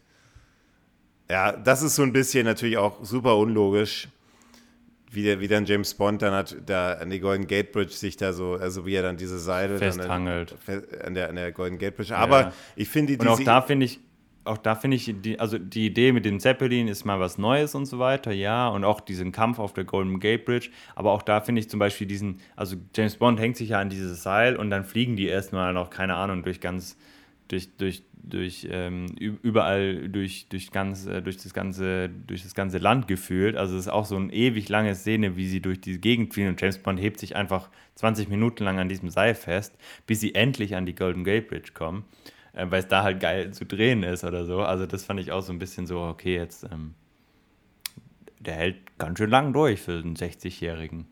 Ja, aber... Aber ich finde aber diese Szenen, die finde ich schon ganz cool eigentlich, weil es ist schon spannend. So ein Luftschiff, was sich an der Golden Gate Bridge da, äh, da verhängt und dann, äh, und dann Roger Moore dann da. Es ist dann ein bisschen die Auflösung mit dem Dynamit. Ja, ich finde den Tod von, von Sorin, der fliegt ja auch nur ins Wasser. Ist, ist wahrscheinlich der Tod in der Höhe, aber ähm, ist jetzt auch mhm. nicht so ein richtig, richtig heftiger Tod.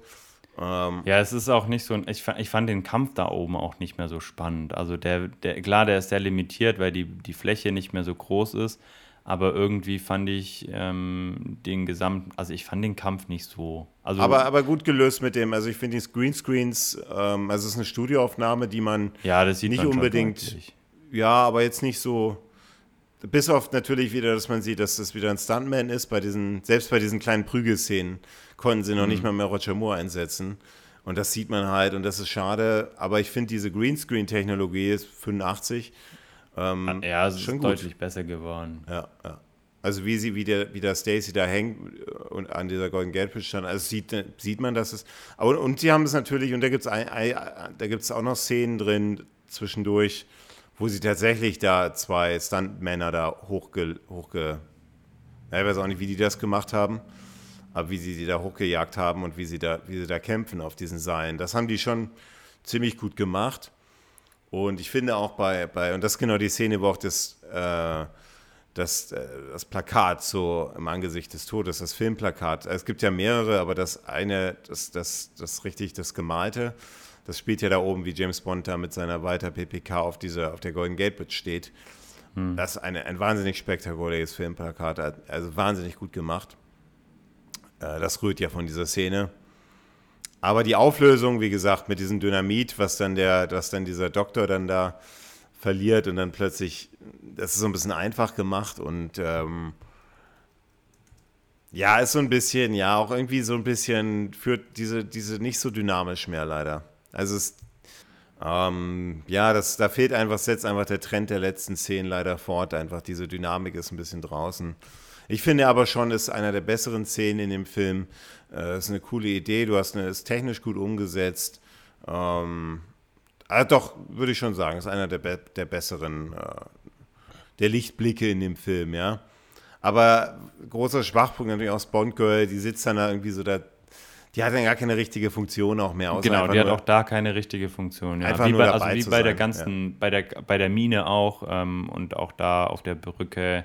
Ähm, außer, dass sie ein paar Mal halt James rein, helf, äh, helf mir und äh, halt mich fest, äh, ruft, ähm, hat sie eigentlich, macht sie eigentlich nicht viel gut. Sie, sie ähm, überwindet im, im Zeppelin kurz, also da haut sie den Leuten kurz mal einen um die Ohren, aber so richtig viel, also es bringt dann in dem Sinne was, dass der Zeppelin anschlägt an die Golden Gate Bridge, aber ähm, viel mehr, mehr trägt sie da eigentlich nicht dazu bei.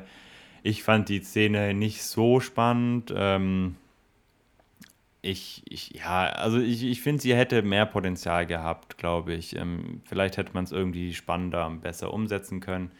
Ich persönlich fand, fand sie jetzt nicht so mega toll. Ja, ja, ja. Also gerade im Vergleich zum Beispiel zu der Eröffnungsszene war sie einfach, also war sie deutlich schwächer. Ja, aber schon immer noch besser als diese, diese, das anderes, diese anderen Szenen, die wir davor gesehen haben. Also finde ich einfach, ich finde das schon ein bisschen spannender da mit dem, also ich finde so ein Luftschiff, Golden Gate Bridge fand ich schon eigentlich ganz gut. Ähm, hm.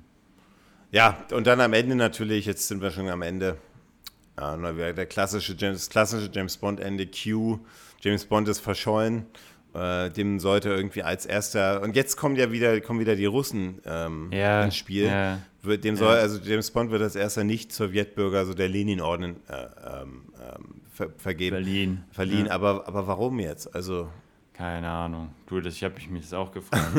Ich glaube, das M I sechs fragt ja auch so, hä, aber hätten sie nicht gerne gesehen, dass es nicht erfolgreich gewesen wäre? Und er grinst dann nur so, also der Gorgol ähm, grinst dann nur so, hä, nein, natürlich nicht. Und ähm, weiß nicht, ob man das jetzt wirklich ironisch sehen muss oder, ähm, also es irgendwie passt. Also man hätte, auch das hätte man einfach weglassen können, finde ich. Es, hätte, es tut gar nichts zum Film. Ja, also es verwirrt einfach nur. Du fragst irgendwie so, hast du irgendwas nicht verstanden in dem Film, ne? Genau, ja, ja. genau. genau. ja, genau so. Hey, Scheiße, habe ich irgendwas verpasst? Ja, ja, genau. Und ja. das ist, also ich, diese Entscheidung, ich meine, da, wird's ja, da wird ja jemand dahinter gesessen haben, der hat gesagt, so machen wir das. Und, da, und das ist der Grund, mhm. wieso. Und das ist so das, was man halt irgendwie nicht so ganz nachvollziehen kann. Ja, am Ende halt, wie James Bond dann von Q wieder, das haben wir immer, diese witzigen Endszenen, immer so ein, so ein suffisantes, dass man mit einem suffisanten Lächeln aus dem Film heraus geht, ähm, ja, wie James Bond dann, der wird dann mittels so einem Kameraroboters ähm, in Stacys Haus unter der Dusche aufgespürt von Q. Ähm, fand ich ne, fand ich ganz witzig gemacht und so, und das schließt so ein bisschen den Kreis auch, ne, ist ja so ein bisschen... Genau, am Anfang äh, hat er ja auch mit diesem Ding schon rumgespielt. Aber und, jetzt nochmal ja. so ein bisschen, jetzt klar, dieses Computerthema in dem Film ist ja schon sehr präsent, mhm. aber irgendwie auch mhm. so... Dann ging es irgendwie doch auch nur über so eine, hat er doch irgendwie über diese Durchflu- über so eine Überflutung, wollte er dann ja quasi auch so sein Ziel erreichen, wo es, was ja mit Computern dann doch nicht mehr so viel zu tun hat. Nicht so viel, ne. Also, weißt du, mit, mit, wenn man so, so das Computerthema nimmt, ja, dann könnte man zumindest auch sagen können, irgendwas mit, das haben wir dann später bei GoldenEye ja ein bisschen präsenter. Ja, wa- wahrscheinlich war es dafür einfach auch noch ein bisschen, also zu früh, ja. Ich könnte mir vorstellen, dass es zu früh war, das war halt alles gerade so am Kommen. Und wahrscheinlich wollte man, ähm, also aus heutiger Sicht wäre das natürlich völlig einfach verständlich gewesen, ne? Auch mit den Chips und so ist es relativ einfach zu verstehen. Damals war das wahrscheinlich fürs Publikum, weil man das einfach noch nicht so kannte, schon so ein bisschen so, äh, ja, okay, krass. Also heute, aus heutiger Sicht, diesen Computer, den Sorin da hat, um James Bond zu entlarven, mit diesen Kameras und so, äh, ist ja im Prinzip nichts Besonderes und diese Chips auch nicht. Also die Chips sind eher übertrieben groß und äh, wahrscheinlich auch total leistungsschwach.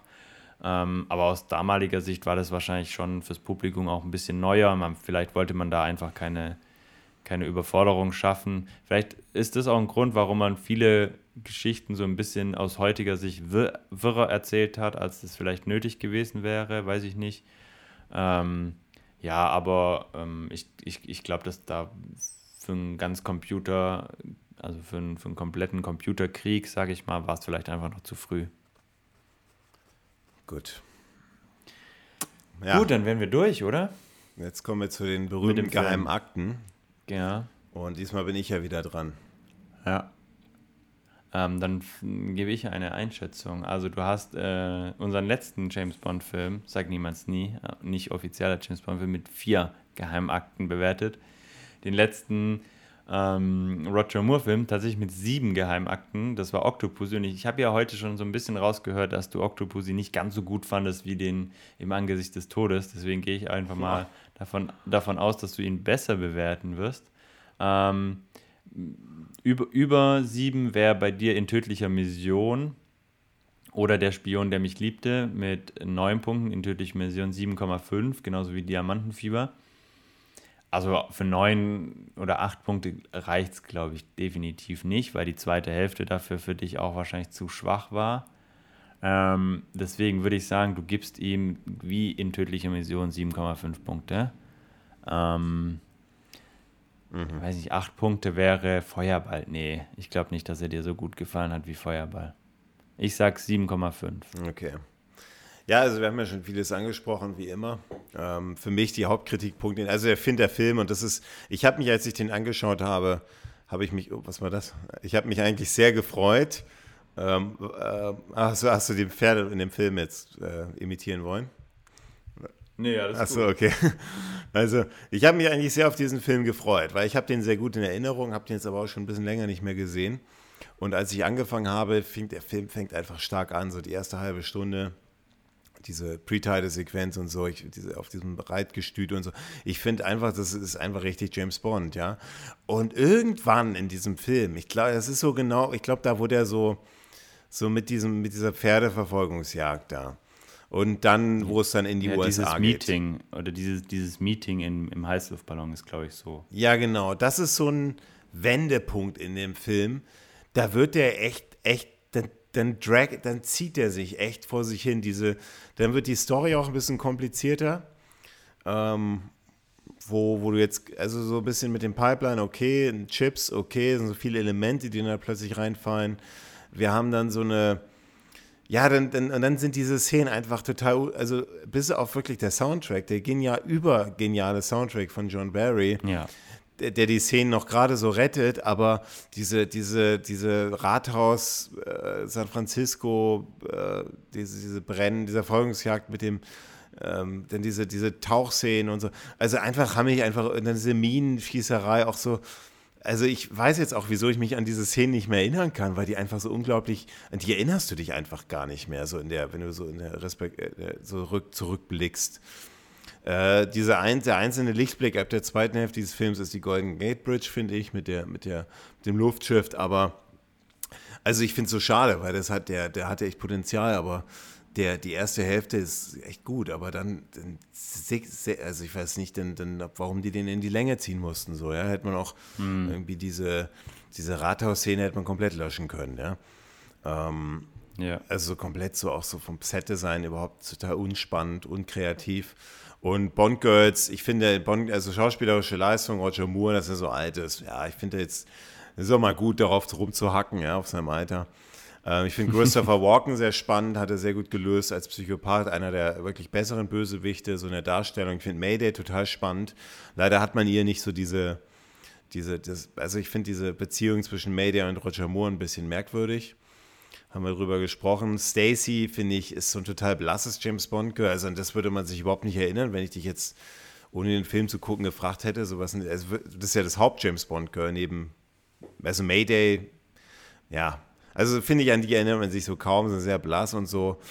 Ähm, Musikklasse, aber leider nimmt der Film echt, also ich, ich, ich, ich, ich muss ehrlich zu dir sein, ich habe echt gedacht, also ich, ich, ich, jetzt habe ich so ein bisschen dieses Feuerball-Dilemma, was du ja hattest, so, ne? Also wenn ich jetzt Feuerball eine, muss mehr Punkte kriegen. Wenn ich jetzt eine sieben geben würde, dann würde ich sie so gut wie mhm. Octopussy bewerten. Mhm.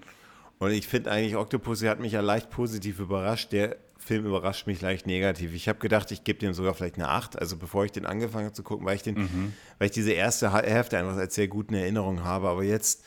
das ist halt jetzt echt so eine Sache, ja. Also es ist jetzt echt, also wenn ich sechs Komma fünf gebe und ich tendiere echt dahin.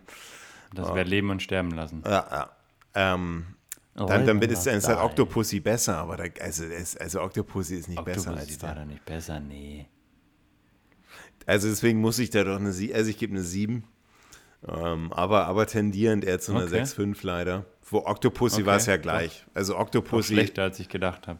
Ja, ja, aber Octopus habe ich ja auch tendiert, er zu einer sechs Komma fünf, mhm. aber mhm. also er ist ein Tick besser als Leben und Sterben lassen, natürlich deutlich besser als dieser muffige Sag niemals nie, ähm, aber ja. schlechter als jetzt eine tödliche Mission, also ich kann den nicht auf dieselbe Ebene wie eine tödliche Mission legen, aber auch besser als Moonraker, ähm, deutlich schlechter natürlich als der Spion, der mich liebte. Ja, jetzt bin ich, äh, ich, ich, ich, ich weiß wahrscheinlich schon, also ich, also ich nochmal Zusammenfassung, du hast ähm, bei dem Roger Moore-Film hast du sechs für Octopussy, sieben für eine tödliche Mission, Moonraker war das ja dann allerschlechteste mit vier Komma fünf, Spion, der mich liebte, acht, der Mann mit dem goldenen nee, Kreuz. Nee, sagt niemals nie, hatte ich vier. sechs, ah, stimmt, ja, aber vom Roger Moore-Film. Ja. Ja. Ähm, Leben und Sterben lassen, auch nochmal sechs geheime Akten. Ähm, ich glaube... Ich glaube einfach, dass, ja, also du, du bist immer so ein Tick schlechter als ich. Ich glaube, das setzt sich diesmal auch fort. Also er, ich glaube, da, also in tödlicher Mission hast du ja schon sehr gelobt, den Film, finde ich, für deine Verhältnisse. Das heißt, das kann ich jetzt bei diesem Film nicht feststellen. Also es wird auf jeden Fall unter einer sieben, also unter sieben okay. geheimen Akten. sechs Komma fünf, das wäre dann bei dir ein bisschen besser als Coldner Cold und Leben und Sterben lassen. Vielleicht hat es der Soundtrack rausgeholt, ah, Aber, aber die ist Roger Moore zu alt. Ähm, Diamantenfieber hast du sechs Komma fünf, hast du aber auch immer, hat dich leicht positiv auch überrascht. Also ich glaube, über sechs Komma fünf ka- kein Fall. Ich glaube, auf derselben äh, Wellenlänge wie der Mann mit dem goldenen Colt und Leben und Sterben lassen. Aber also ich glaube, eine sechs wirst du geben. sechs Geheimarten. Okay, okay. Ähm, gut, also, was, was also als ich den Film reingelegt habe, dachte ich mir so erstmal so, so, na, im Angesicht des Todes, ja, es ist nicht so mein Film. Und ähm, dann hat er angefangen mit der Schießszene ähm, und äh, dem fantastischen ähm, Song und ging auch ganz spannend weiter. Und ich dachte mir so, hä, ist ein guter Agentenfilm. Warum fand ich den immer so schlecht? Ja, genau. genau. Und ähm, Und wie du sagst, dann kam diese Zeppelin-Szene mit diesem Meeting und wo ich mir schon dachte, so, hä, okay, das war jetzt ein bisschen, ein bisschen daneben, also nicht daneben, sondern so ein bisschen so out of the box, so passt irgendwie nicht mehr so richtig. Und dann habe ich gemerkt, dass ich, also ist immer ein gutes Zeichen bei mir, wenn ich so, so abschweife, so von, von den Blicken, wo ich meine Blicke hinrichte, von den Gedanken, die ich habe. Und dann habe ich gemerkt, so, hey, der, der Film zieht sich jetzt irgendwie. Und ich habe erst gar nicht verstanden, warum, weil es gab ja so ein paar Action-Szenen, aber irgendwie haben die mich nicht, die haben mich nicht mitgerissen. Du guckst so auf die, du drückst so auf die Fernbedienung und guckst, wie lange der Film noch geht, ne? Also genau, bei dem Film, bei genau. dem Film ist es mir aufgefallen. Richtig, also ja. bei zwei Stunden zehn Gesamtlänge, ich bin, glaube ich, so bei, so auch bei dieser, bei dieser Feuerwehrverfolgungsjagd, da habe ich echt geguckt, ja. ey, wie lange geht's jetzt? Wie lange so? noch, genau, wie lange geht's eigentlich? Wann, wann, wann kam nochmal, also ich, ich habe mich schon nochmal an diese Mine erinnert und dann aber an diese Feuerwehrverfolgungsjagd, als ich sie wieder gesehen habe, dachte ich mir so, ah ja, das war das mit dem Brücke hochziehen und so weiter. Ähm, aber so richtig präsent war es mir auch nicht mehr. Und ähm, da habe ich tatsächlich gedacht, so, ja, wann kommt denn die mit diesen, wann kommt denn die Mine? Wie, wie kommen die denn da nochmal hin und wann kommt denn das jetzt? Und, und da hat sich es schon gezogen und dann dachte ich mir so, boah, ob du das genauso einschätzt, finde ich mal jetzt spannend, aber ja, tatsächlich auch. Und ähm, ja, irgendwann tatsächlich äh, kam das Ende dann. Das mit der Golden Gate Bridge hat dir zum Beispiel besser gefallen als mir. Und was es echt rausgezogen hat in aller Hinsicht, war dieser Soundtrack von John Barry. Oh ja, und ähm, auch Duran Duran. Und ähm, also das hat wirklich so viel also so richtig gerettet. So, so achtziger Jahre und es schiebt einfach immer coole ja. Gitarren-Solos. Genau, und, ähm. und das ist ja bei, bei, bei anderen Filmen habe ich ja teilweise so dieses, also da hast du ja gesagt, ja, man wollte mit der Zeit gehen. Ja, und genau, so das hast du ja bemängelt. Disco Fox, ja. Und das habe ich gesagt, ah. Und heute gab es dieses, oder also bei, bei äh, in Angesicht des Todes gab es ja trotzdem auch schon so neue Elemente mit diesen Gitarren, mit diesen Gitarren und Duran Duran war ja, damals ja, ja völlig angesagt, ne? Also völlig, völlig on Hype und ähm, aber eben nicht so über, also nicht so über, über ähm, also nicht nur, sondern so in trotzdem in diesem klassischen Rahmen geblieben, von John Barry eben, mit diesen neuen Elementen. Ja, aber du hast halt, du hast natürlich Ende siebziger hast du diese Disco gehabt, dann Mitte achtziger war dann halt so diese ganzen Pop-Songs, die du so hörst. Ja. Also so, so ja. Pop-Rock-Songs. Ja. Und das hat, da merkst ähm, du halt, das ist ein Einfluss, ja. Genau, und sicherlich auch Geschmackssache, was man da jetzt lieber mag. Mir hat es äh, sehr, sehr gut gefallen. Ähm, und ich glaube, wenn, wenn er sich quasi fortgesetzt hätte, wie in der ersten, ersten Hälfte bis zu diesem, bis zu diesem Meeting, äh, wäre ich, wär ich deutlich äh, angetaner gewesen. Und das Ende hat mir dann wieder so ein bisschen gezeigt, warum ich ihn doch nicht so toll fand. Ich fand den Bösewicht ähm, bis zur Hälfte sehr gelungen. Am Ende auch, verblasst auch er so ein bisschen und seine Rolle wird nicht mehr so klar.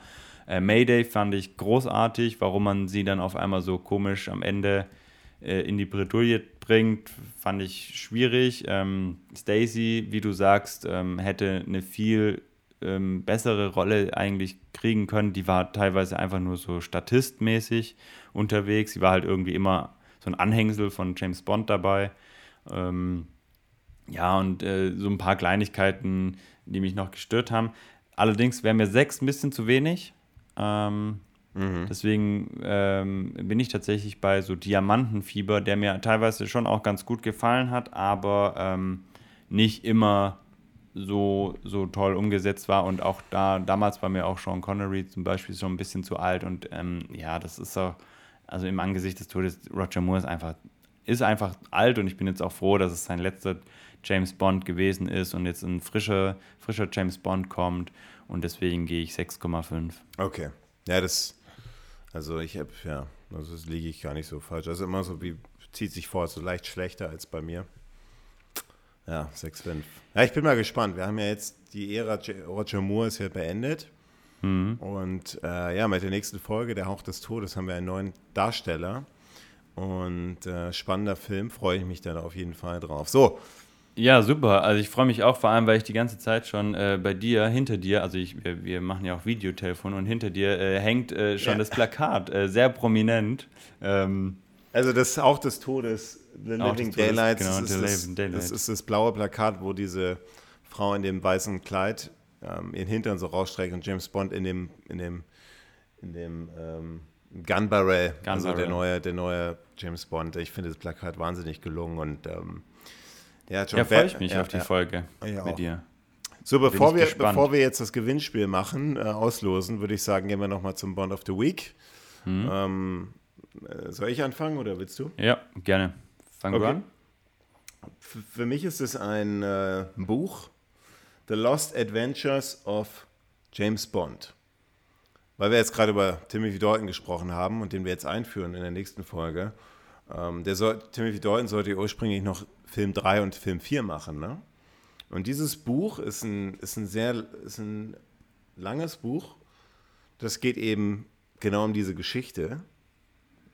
Aber gelesen habe ich es noch nicht.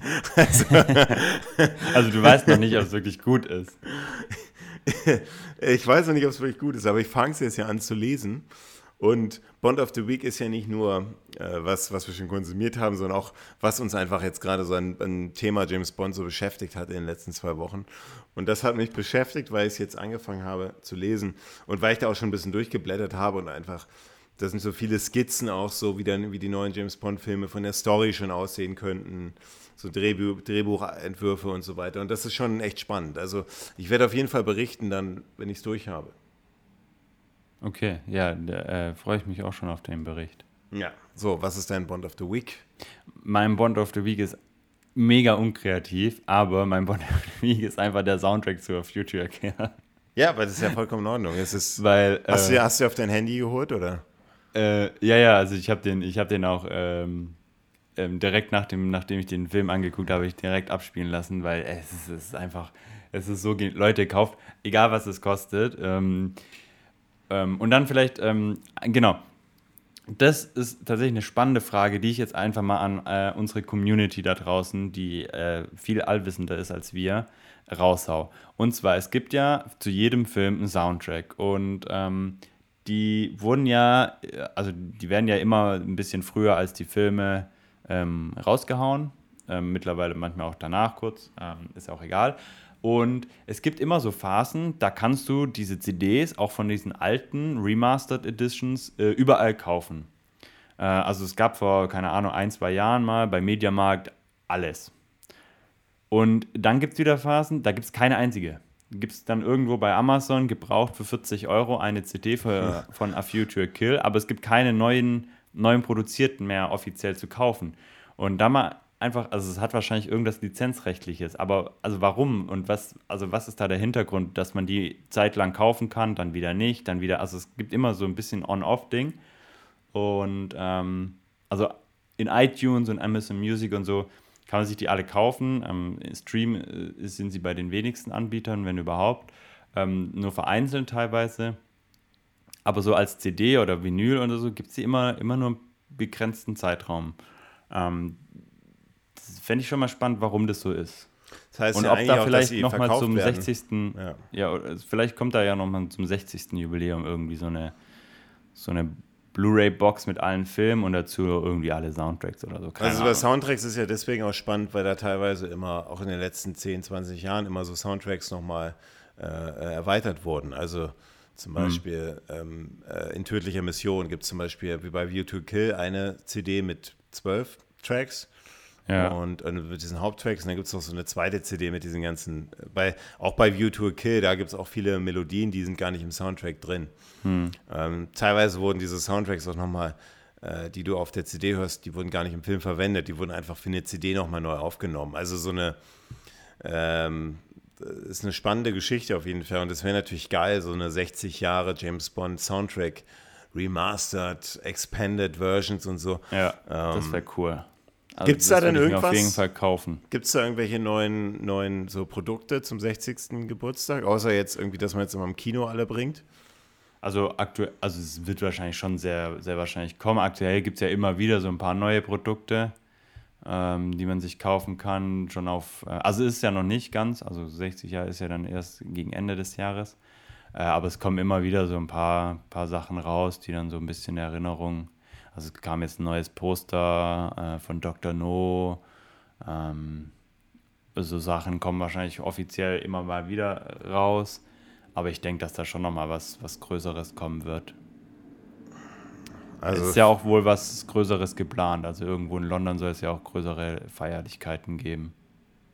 Man hat ja am Anfang noch ja. gemunkelt, dass man da dann auch irgendwie den neuen James-Bond-Darsteller feierlich vorstellen will. Aber da haben sie ja schon, schon gesagt, dass es nicht der Fall sein wird. Und jetzt kommen wir zum Gewinnspiel. Im Geheimdienst Ihrer Majestät. Ja, heute, also wer, wer großer weiß, Auslosungstag. Wer noch nicht weiß, äh, George Lazenby ist ja ein Fan unserer Sendung.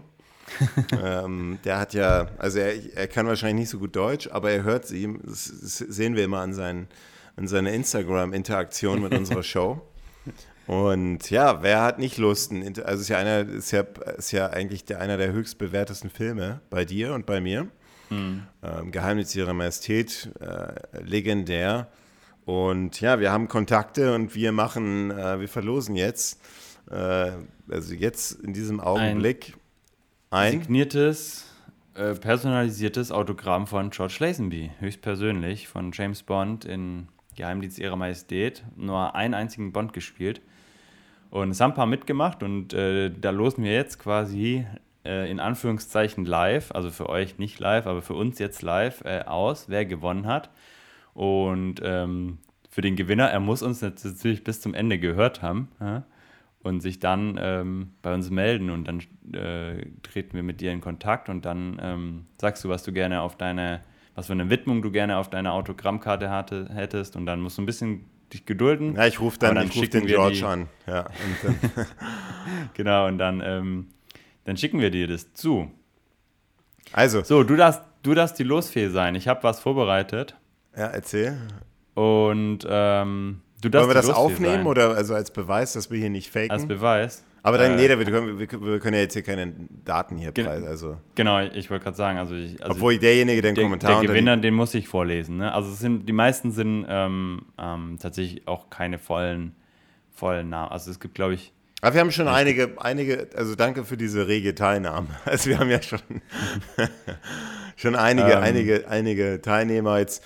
Ähm, wir wissen natürlich auch, dass jetzt nicht alle, vielleicht viele hätten gerne mitgemacht, die jetzt nicht irgendwie nicht Instagram haben und so weiter. Um, aber, aber, aber ihr hättet euch holen können. Jetzt ist es zu spät.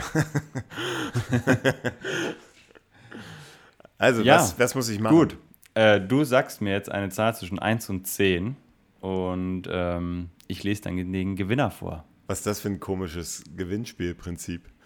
Also, das musst du jetzt nochmal erklären. Naja, also, es gibt äh, verschiedene, also, es haben ja äh, verschiedene Leute mitgemacht und ich habe die alle aufgelistet. Und ähm, du sagst mir eine Zahl zwischen eins und zehn und da steht dann ein Name dahinter, den ich dann vorlesen werde. Also, also es haben zehn Leute mitgemacht? Sozusagen. Okay. und, und wer... Okay, und jetzt und hier hast du alle... Okay, jetzt verstehe ich das Prinzip, okay. Also es gibt eine Liste mit den Namen, also mit den, mit den Instagram-Namen oder mit den, mit den verkürzten Namen, ähm, mhm. Vorname plus Anfangsbuchstabe vom, vom Nachnamen, die ich dann vorlesen werde. Und äh, derjenige muss uns natürlich jetzt bis zum Ende hören. Und, und, wie hast du, und wie hast du die Reihenfolge festgelegt? Weil wenn ich jetzt zum Beispiel zwei mache, da könnte ich jetzt auch, sind wir nur noch alphabetisch und so. Nein, nein, ich habe es also, zufällig. Zufällig, einfach okay. wild, wild durcheinander gemacht. Okay, dann so nehme ich, ich... So wie ich, so wie ich, äh, so wie ich Lust hatte. Okay, dann nehme ich gar, die... Ich kann, ich kann ja einen Screenshot machen von der Reihenfolge, damit es mir jeder glaubt. Okay, also dann nehme ich natürlich die sieben. Die sieben. Die sieben ist, ich weiß gar nicht, ob ich, ja, ich kann den Namen schon voll, voll also jetzt durch. Nicht den vollen Namen, aber vielleicht die ersten.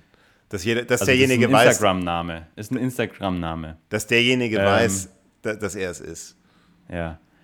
Ähm, Heinz Rüdiger hat gewonnen. Heinz Rüdiger, herzlichen Glückwunsch. Glückwunsch. Heinz hast, Rüdiger. Äh, bei unserem Podcast gewonnen. Und zwar äh, können, wir, können wir auch den Kommentar äh, vorlesen, den du geschrieben hast. Ja, mach mal, ja. Heinz Rüdiger. Du hast geschrieben, ähm, und zwar zu, zu welchem, äh, dö, dö. Zu In tödlicher Mission hast du kommentiert. Wieder Mission. Eine schöne Podcast-Folge. Hab schon geahnt, dass Marcel die Musik nicht gefällt. Kann mich eurer Gesamtwertung anschließen, geben sieben Komma fünf geheime Akten. Fand das Wintersetting super, die Story so lala. Heinz Rüdiger... Heinz unterstrich, unterstrich, unterstrich, glaube ich, Rüdiger, melde dich gern bei uns, du hast gewonnen. Falls du George, dich nicht meldest... George, der macht sich schon, der, der trainiert jetzt schon seinen, ähm, seinen sein Arm Deutsch, fürs Schreiben, für die Signatur. Der, der, der, der dreht jetzt schon seinen, seinen Schreibarm warm. Ähm, ja. Er wartet nur noch auf, auf... Jetzt brauchen wir natürlich... Ich meine, du hast das Autogramm noch nicht, du musst dich jetzt auch bei uns melden. Genau. Das ist natürlich ganz wichtig. Wenn du dich, äh, also du hast jetzt, äh, ich, wir geben dir jetzt einfach mal, ähm, wir geben dir jetzt einfach mal ein bisschen Zeit ähm, bis zur nächsten Podcast-Folge. Nee, wir machen so. Also heute ist ja quasi, du hörst uns wahrscheinlich ja nicht direkt am ersten Tag, aber wäre natürlich super, wenn du es tust. Ähm, wir haben heute ja den achten, also am achten August kommt ja diese Folge zu äh, im Hauch des Todes, äh, im Angesicht des Todes raus. Und dann geben wir dir einfach nochmal zwei Wochen Zeit, äh, um dich zu melden, also bis zum zweiundzwanzigsten Ähm, da erscheint dann die Folge Hauch des Todes. Allerdings ähm, wirst du da noch nicht erwähnt werden können, weil ähm, wir die ja davor aufzeichnen. Das heißt, wenn du dich meldest, wir haben ja dann Kontakt per, per, per Instagram oder per, per E-Mail oder so. Also wir müssen das ja dann auch nicht über den Podcast äh, sprachlich klären. Ähm, falls du dich nicht meldest, ja, dann losen wir einfach, würde ich sagen, neu aus, oder? Also, du hast nicht All Time in the World, leider nicht. Nee, zwei Wochen. Du hast jetzt zwei Wochen Zeit, äh, bis zum zweiundzwanzigsten dich zu melden. Wenn du dich nicht meldest, ja, dann müssen wir einfach, dann kriegen die anderen nochmal eine Chance. Ja, das ist halt, das war halt auch eine Gewinnspielkondition. Also die anderen hoffen jetzt natürlich, top, top, top, dass er sich nicht meldet. Wir hoffen, Heinz Rüdiger, du wirst dich melden, ja. Du bist ein treuer Fan. Äh, melde dich bei uns bis zum zweiundzwanzigsten August und dann gehört dir eine original signierte Autogrammkarte, personalisiert von George Lazenby, höchstpersönlich. Wir freuen uns für dich. Heinz Rüdiger, klasse. Also, dann haben wir die Folge heute beendet. Heinz Rüdiger, melde dich. Ähm, und, und, und wir hören uns dann wieder bei Der Hauch des Todes mit einem neuen James Bond, Timothy Dalton. Mega, ja. Spannende Folge steht uns da bevor. Wieder mit ein bisschen Schnee, ein bisschen Orchester. Bis zum nächsten Mal. Jo, Musik ab.